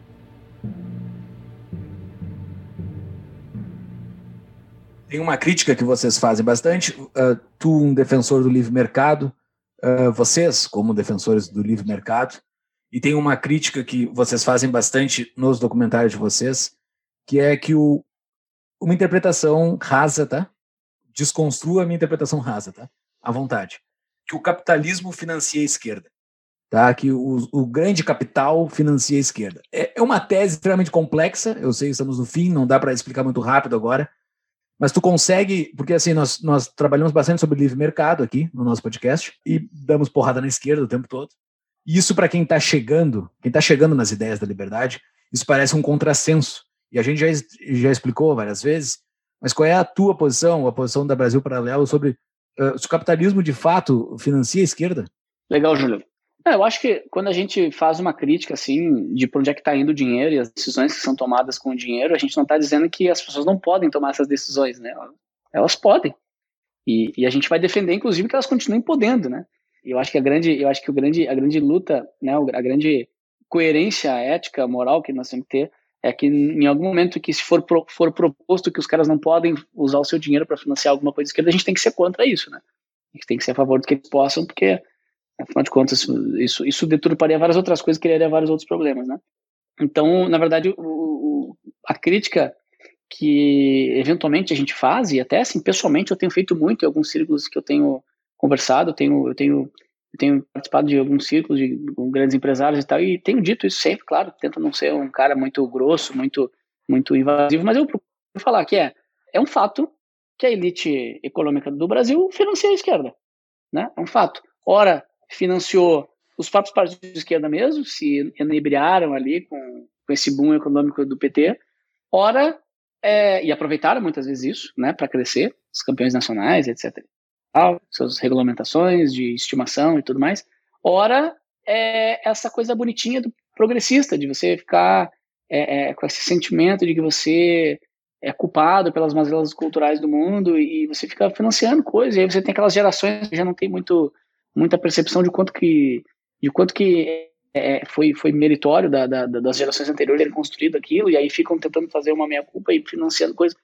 Então, essas ideologias, ideologia de gênero e outras coisas mais, elas são ideias é, progressistas, né? São, são, de uma certa forma, estão no espectro da esquerda, são todas, de uma certa forma, filhas de, de, do marxismo, de olhar a sociedade por classes, né? Entender que existe sempre um conflito, de que uma classe oprime a outra, e você começa a tentar forçar essa consciência da classe, na classe opressora. Então, você começa a tentar fazer com que essa classe opressora se, se veja numa condição de dívida e tudo mais, e isso tá aí, beleza, não tem, não tem que proibir nada disso, tem que, tem que, tem que deixar as ideias, a, a batalha das ideias aí e tal.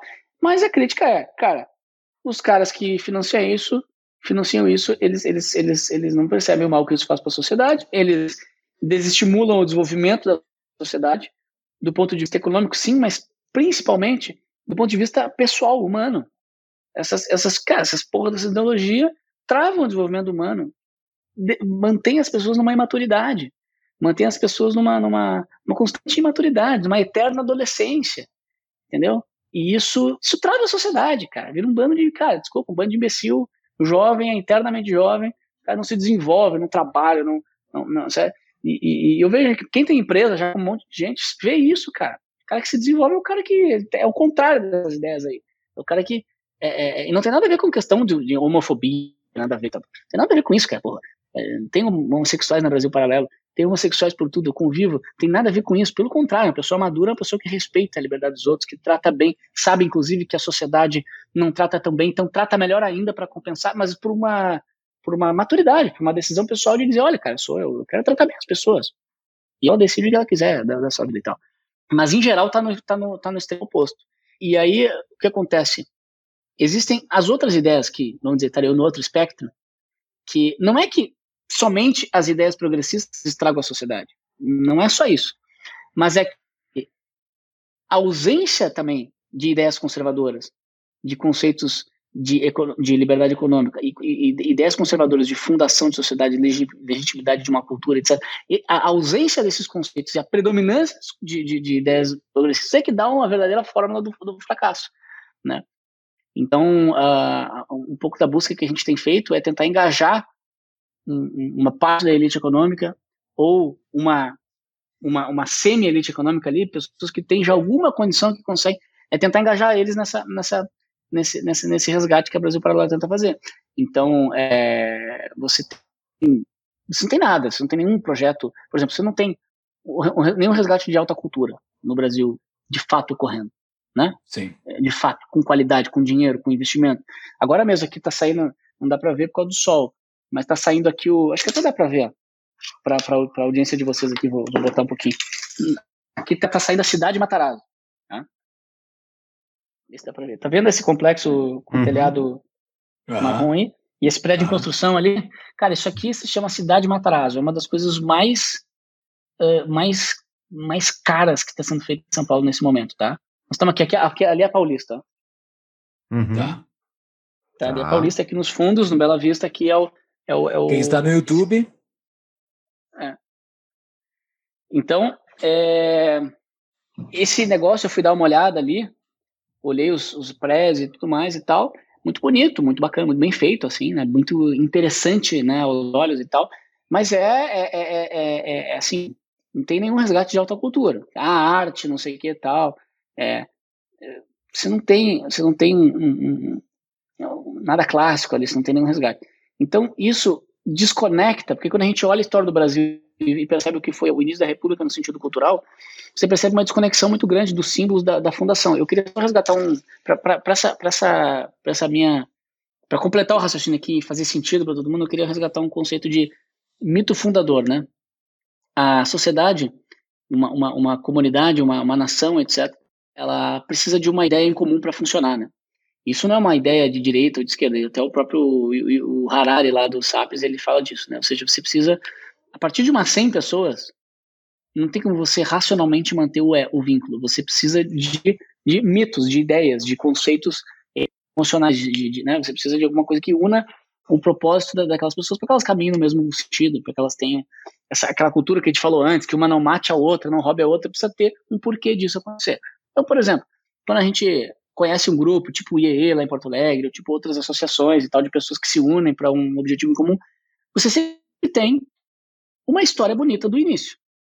Você não tem assim, por exemplo, um, imagina que fosse assim o IEE, tá? Você entra no IEE, e aí, você, aí o Paulo tentando tá no IEE, você fala, Paulo, então, o IEE é uma, uma associação aqui de empresários que, que eram corruptos, eles estavam muito preocupados aí com, com seus, seus interesses econômicos, eles se uniram para basicamente se proteger aí do, do, de outros partidos que queriam desfazer suas, suas, suas, propriedades e tudo mais, foram se unindo, o negócio foi dando certo, hoje em dia é um grupo enorme aí e tal, os caras, tu vai entrando, a gente estuda e tal.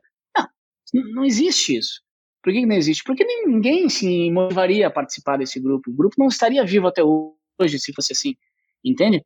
É, eu não estou falando aqui de verdade ou mentira, mas em geral, o mito fundador de verdade, ele tem que ser verdade, porque se, por exemplo, tem uma, eu, eu sei que tem uma história bonita. O pessoal começou a traduzir livro, etc e tal, e daqui a pouco começaram a é, é, é, trazer palestrantes e fazer o Fórum da Liberdade. É, é, e a história é verdadeira. Porque se ela não fosse verdadeira, não, não, parava de pé. Você não tem como ficar contando uma mentira anos e anos e anos. Então, toda, todo grupo, toda associação, todo país, ele precisa de um mito fundador. O mito fundador ele não é uma história mentirosa, ele não é uma invenção, ele não é uma lenda. O mito fundador é a verdadeira origem daquele grupo, daquela nação, e é aquilo que legitima a nação. O que legitima os Estados Unidos como defensor da liberdade mundial é a origem dos Estados Unidos, é como que ele foi fundado. Ah, mas o fulano não era tão correto como dizem, não interessa, cara, interessa que aconteceu uma porra de uma revolução ali, né? E que os caras expulsaram aqueles que estavam cobrando os impostos e fazendo e tudo mais. Ah, mas não era bem assim porque o imposto, não sei o que, não interessa, aquilo aconteceu de fato. E, e aquilo motivou as pessoas. Verdadeiramente motivou. Não foi depois que foi inventada uma história, uma lenda. Não, aquilo motivou de fato as pessoas naquele momento, né? A, a história dá conta de, de, mostrar isso, factualmente, e aquilo vai se perpetuando, etc. Então, só que, se em algum momento você perde a conexão com essa história, você já não tem mais um motivo para fazer as coisas. Então, no Brasil, desde que eu nasci, acho que vocês também, a gente vem ouvindo uma história repetida de que o Brasil. É mais ou menos a história que eu contei do IE, né? É tipo isso a história do Brasil hoje. A história fictícia que eu contei do IE, né? Tipo, uns corruptos e tal. É mais ou menos isso. Chegou uns caras aí, burros, corruptos, fizeram os índios de idiota, escravizaram, etc e tal, e depois sofreram merda e erraram ainda, cometeram erros na construção do país, e de erros, erros e erros, o Brasil é o que é. Cara, qual que é a chance de um brasileiro viver nesse país e dizer assim, vou, vou ser, vou fazer desse aqui um país bacana. Não existe, eu vou fazer a minha e pronto, porque isso aí não tem chance de dar certo, porque não há uma legitimidade na, no bom propósito daquilo. Só que o problema é que não existiria Brasil se não houvesse um mito fundador positivo. Não existiria o Brasil, cara. Então é uma mentira. E o brasileiro chora quando toca o hino nacional ali na, na, na na, hora do, do, do, do, futebol. Por que que chora? Por que, que é tão estranho essa coisa de, puta, eu não gosto do Brasil, mas eu choro quando toco o negócio? Porque de alguma forma, e aí foge nossa compreensão, né, uh, pelo menos da, da minha, da, da, minha limitação intelectual, assim, porque de alguma forma essa, é, é, essa, essa, essa conexão de qualquer um que nasce aqui com o de alguma forma ela existe, seja inconsciente coletivo, seja uma coisa mais sobrenatural, não sei, tem uma conexão ele, ele, sente um, ele sente um amor pela pátria dele de alguma forma. Só que as ideias que ele recebeu, o repertório intelectual dele tal, não dá conta de, de fazer essa conexão. E daí a Brasil Paralelo vai lá e, e, e, e, simplesmente conta a historinha ali do Império, etc. Então a galera fica enlouquecida. Então se a gente tivesse no nosso país essa, essa, essa cultura presente, como nos Estados Unidos tem até hoje, apesar de estar uma briga lá agora, estão querendo destruir isso aí, então, se tivesse até hoje, imagina, você, eu fui na casa do Thomas Jefferson, uma casa linda. E tá lá, o cara fala lá, porra, ele tinha uns escravos, isso é uma contradição. Tudo bem, tá ali, é, é um fato histórico, mas tá lá, cara, a casa do cara, bonita, com uma biblioteca imensa. Imagina se a gente tivesse, cara, um ponto turístico no Brasil que fosse a casa do José Bonifácio, com tudo que ele estudava, né, se, se, a gente valorizasse o que, foi, o que foram os nossos imperadores, ou os próprios fundadores, cara, cara que chegaram aqui, os descobridores, né? Os caras que chegaram aqui, eles era mais novo que nós, cara. Pedro Alves Cabral era mais novo que a gente. O cara atravessou o Atlântico e descobriu o Brasil e começou uma porra de um país aqui que é o maior da América Latina. Então, assim, pelo menos em termos de virtude, pelo menos em termos de virilidade, nós teríamos uma referência melhor. Então, é, é, é, e ainda, claro, além disso, você tem todo aquele ímpeto missionário de transformar os índios, e aí você tem, inclusive, uma superioridade, ao meu ver, com relação aos Estados Unidos, da miscigenação, da uhum. congregação dos povos, você tem casamento de português com índio e tal, diferente de lá, lá no norte, que foi, na América do Norte, que foi um pouco mais guerra e tal. Eu acho, eu, eu do ponto de vista hoje, né, como, como um católico, vejo com, valorizo muito essa, essa geração do Brasil e, e, e, a tentativa de, de união dos povos e tudo mais. Então, é, é, voltando lá no início, o fato de você não ter investimento em, em resgate de cultura, né, em, em, em, cultura antiga, em história do Brasil, etc., você ficar só fazendo assim, um progressismo, é uma busca enlouquecida por um futuro incerto e confuso e caótico o tempo inteiro, que só confunde as pessoas e não faz com que elas tenham uma unidade cultural, um amor em comum pela pátria, entende? Porque é sim, é totalmente sim. confuso, não tem base. Então, enfim, tentando fazer é meio abstrato, Cara, então, mas, mas espero que tenha. Interessante. Foi uma baita explicação, assim, eu, eu quando, sempre quando, quando eu te vejo, eu passo horas conversando contigo. Daria para fazer um episódio de cinco horas contigo aqui. Tu falou do exemplo é, do feliz, Frodo, feliz. o Frodo de destruir o anel. Eu conduzi o Henrique até as duas torres de Brasília, de Mordor. É, pela primeira vez do Henrique, então ali eu tava me sentindo meio que o Frodo ali, Estávamos fazendo aquela nossa jornada, tava chovendo, era um negócio meio. Tava chovendo, né? Ninguém era o Gollum. Ninguém era o Gollum. não, não tinha o Gollum. Acho que não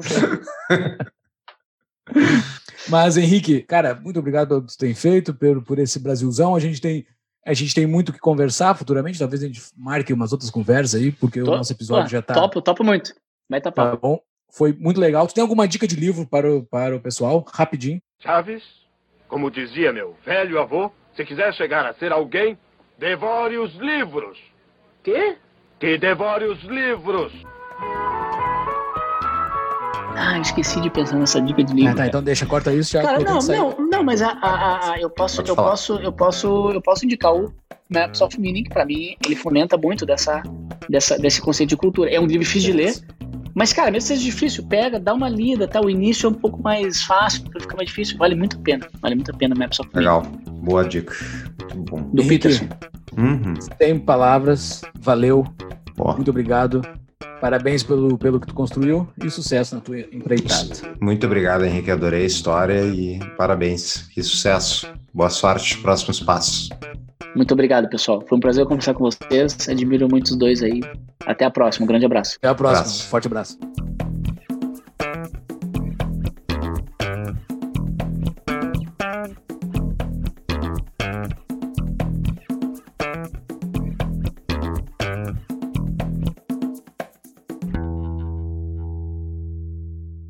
ou diretamente no Instagram deles.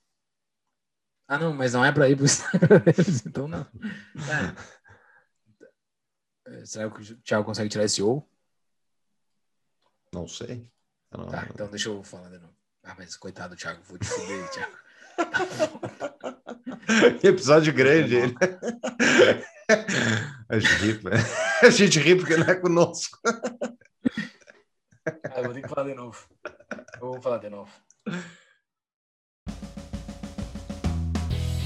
Prezados ouvintes do Tapa, aos interessados em gestão empresarial e economia, a minha empresa, Proteus Associados, está auxiliando na criação da primeira faculdade com DNA liberal do Brasil, chamada Hayek Global College. Venha ser meu colega na primeira turma do Hayek Global MBA. Mais informações em tapadomeuinvisível.com.br barra HGC. Use o código TAPA e ganhe 5% de desconto. As aulas são ministradas em inglês. Obrigado.